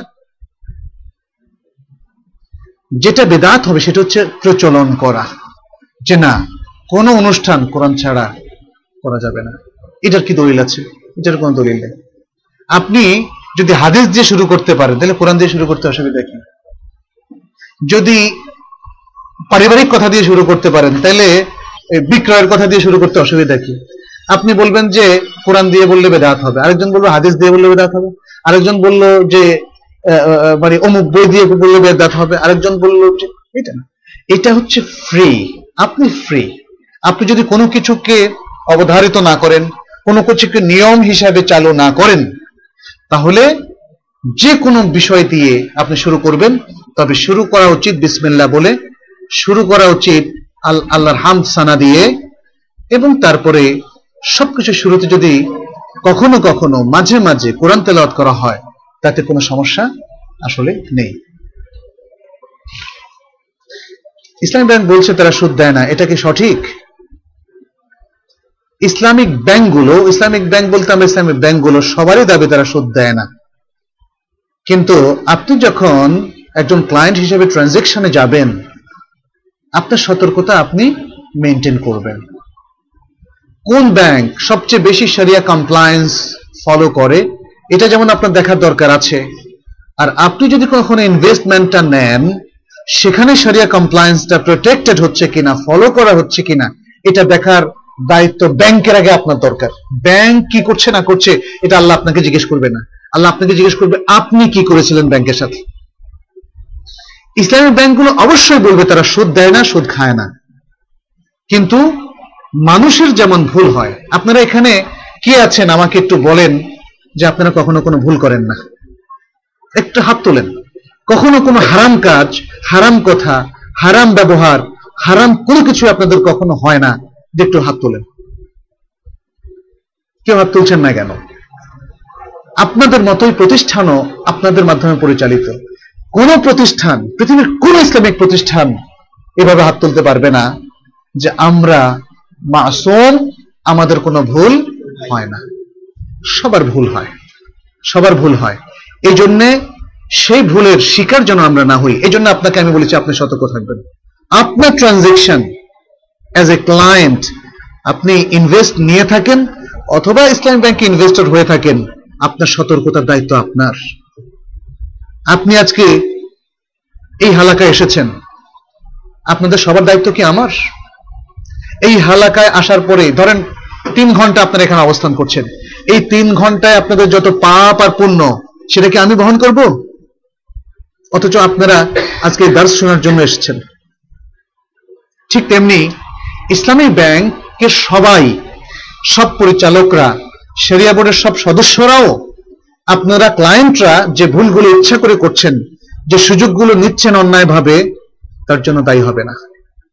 রাসুল সাল্লাহ সাল্লাম এর যুগে সাহাবাদের কেউ কেউ কি জেনা করেননি? মহিলা বা পুরুষ, মায়েদের কথা ভুলে গিয়েছেন আপনারা? এমরাতে জোহায়না এমরাতে গামেদিয়া, তার জন্য কি রাসুল সাল্লাহ সাল্লাম দায়ী? তার সমাজেই তো ঘটেছিল? চুরি হয়েছিল না? সেখানে মোনাফেকি ছিল না মদিনার সমাজে? মোনাফেকদের সর্দার ছিল না? ইহুদিরা গাদ্দারি করেনি? রাসুল সাল্লাহ সাল্লামের সাথে চুক্তির পরেও এসব কিছু কি নেতা হিসেবে রাসুল সাল্লাহ সাল্লাম মহান করবেন? তাহলে ইনসাফ করতে হবে আপনাকে আমাকে। যদি আমার আপনার সারা বিশ্বের লিডার মোহাম্মদ সাল্লাহ সাল্লাম তার সমাজে সংঘটিত সমস্ত পাপ বা ভুলের বোঝা তাকে বহন করতে না হয়, আজ আমরাও সব বহন করতে রাজি নই। আমাকে আমি বহন করব আমার রেসপন্সিবিলিটির মধ্যে যেটা পড়ে। শরিয়া আমাকে যার যে অথরিটি দিয়েছে, সে অথরিটির মধ্যে যদি কোনো ঘাটতি আমি করে থাকি, তাহলে আল্লাহ আমাকে ধরবেন আপনাদের সবার ত্রুটির জন্য আল্লাহ আমাকে ধরবেন না। একটা ব্যাংকের সকল ত্রুটির জন্য ব্যাংকের সকল পর্যায়ের দায়িত্বশীলরাও দায়ী হবেন না। এখানে অনেকগুলো ব্যাপার আছে ফ্যাক্টর আছে। আমি শুধু আপনাদের চোখটা একটু খুলে দিতে চাইলাম যে আপনারা ইনসাফ করবেন এবং বোঝার চেষ্টা করবেন, মূলত যে যতটা মাসউল, তার মাসউলিয়াত অনুযায়ী তাকে ততটা ধরা হবে। আলা কুল্লুকুম রাইন ওয়া কুল্লুকুম মাসউলুন আন রাইয়াতি আল্লাহ রাসূল কোনো কিছু বাদ দিয়ে রেখে যান না সমস্ত ইনস্ট্রাকশন সমস্ত কমন রুলস এবং ম্যাক্সিম আমাদেরকে দিয়ে গিয়েছেন আচ্ছা আমাদের সমাজে ইসলামকে ইসলামকে তিনটি মাযহাব বলা হয়েছে। শিয়া, সুন্নি এবং আহলে হাদিস। এর মধ্যে মাঝহাবের তো কোনো শেষ নাই। মাঝহাব অনেকে মনে করেন মাঝহাব মানে দল। আসলে মাঝহাব মানে ফেকহি হাইসিয়াতে আমরা মনে করি ওপিনিয়ন মতামত। এই মতামত গুলোকে এখন আমরা আঁকড়ে ধরে দল বানায় ফেলছি। হুম? এখন ফেকহি দৃষ্টিকোণ থেকে মাঝহাব হচ্ছে কেউ বলেন চারটা, কেউ বলেন আরও বেশি ইত্যাদি। আবার আকিদার মাঝহাব তো অগণিত। আকিদার মাঝহাব কিন্তু অগণিত। আপনার আলফার কুবাইন আল ফেরাক। এই বইটা একটু পড়ে দেখবেন। আলফার কুবাইন আল ফেরাক। আসলে মুশকিল হচ্ছে আমাদের তো বাংলায় না, সবগুলো আরবি। এখন আপনাদেরকে আরবি বই পড়তে বলতে অবশ্যই এখন আমি তো আজকে এই জন্য আপনাদেরকে আরবি জিজ্ঞেস করেছি। আরবি শিখে ফেলতে হবে, কারণ আপনি মূল রেফারেন্স আপনি বাংলায় খুব বেশি পাবেন না। আচ্ছা যাই হোক, এখানে দেখবেন যে আকিদার মাঝহাব প্রচুর, আকিদার মাঝহাব। এবং এর মধ্যে অনেক মাঝহাব কিন্তু ইমামরাই ফতোয়া দিয়েছেন বহু আগে। আরও ধরেন এক হাজার আটশো নয়শো বছর আগে। আজান দিয়ে দিয়েছে নাকি? আল্লাহ, এত লম্বা টাইম কথা বলেছি আজকে। আচ্ছা। আচ্ছা এই পাঁচ মিনিট একটু তাহলে বলে শেষ করি। তাহলে আকিদার মাঝহাব অনেক, এর মধ্যে এই মাঝহাবের অনেক লোক আবার কুফুরিতে অবস্থান করছে, ইসলামের বাইরে। ইসলামের বাইরে কারা কারা অবস্থান করছে আকিদার দিক থেকে, এগুলো কিন্তু ওলামারা মানে ইয়ে করেছেন, লিখে ফেলেছেন। এই বইগুলো কিন্তু আমাদের পড়া দরকার, আমরা পড়ি নাই। অন্তত জানার জন্য, আবার কাউকে এই তুমি ওই মাঝাবের না? তুমি ওই মাঝাবের এই বইগুলো তাদেরকে আক্রমণ করার জন্য না। তো এই জন্য মাঝহাবকে আপনি এখানে বলছেন, যিনি প্রশ্ন করছেন, তিনটা মাঝহাব শিয়া, সন্নি, আহলে হাদিস। অবশ্য এটা কোন হাইসিয়ত এটা আমার জানা নাই। শিয়া, সন্নি, আহলে হাদিস। আসলে শিয়া এবং সুন্নি যেটা বলা হচ্ছে, এটাও আকিদার, আকিদাগত দিক থেকে। কারণ শিয়াদের আকিদা সম্পূর্ণভাবে বিভ্রান্ত একটা আকিদা। অতএব সুন্নি আমরা এই কথাটা এইভাবে বলব না। আমরা বলব আহলু সুন্না ওয়াল জামা এটা হচ্ছে পরিভাষা। আহলুল হাদিস, এটাও একটা পরিভাষা। রিকগনাইজড একটা পরিভাষা, আহলুল হাদিস, আহলুস সুন্না আহলুস সুন্না ওয়াল জামা তবে এই ধরনের পরিভাষাকে বিক্রি করে অনেকে খায় এখন। এবং এই ধরনের পরিভাষাকে অনেকে তাদের ব্যক্তি স্বার্থে, দলীয় স্বার্থে ব্যবহার করে। হ্যাঁ? এই দেশেও দেখবেন অনেক সুন্নি আছে, অনেক আহলি সুন্না আছে, এরা আবার আরেক দলকে বলে ওহাবি, ইত্যাদি, নানা মেনুকরণ আছে। এটা বলে শেষ করা যাবে না। আমি শুধু আপনাদেরকে বলব যে সাহি হচ্ছে রাসুল সাল্লাহ সাল্লামের মানহাজ।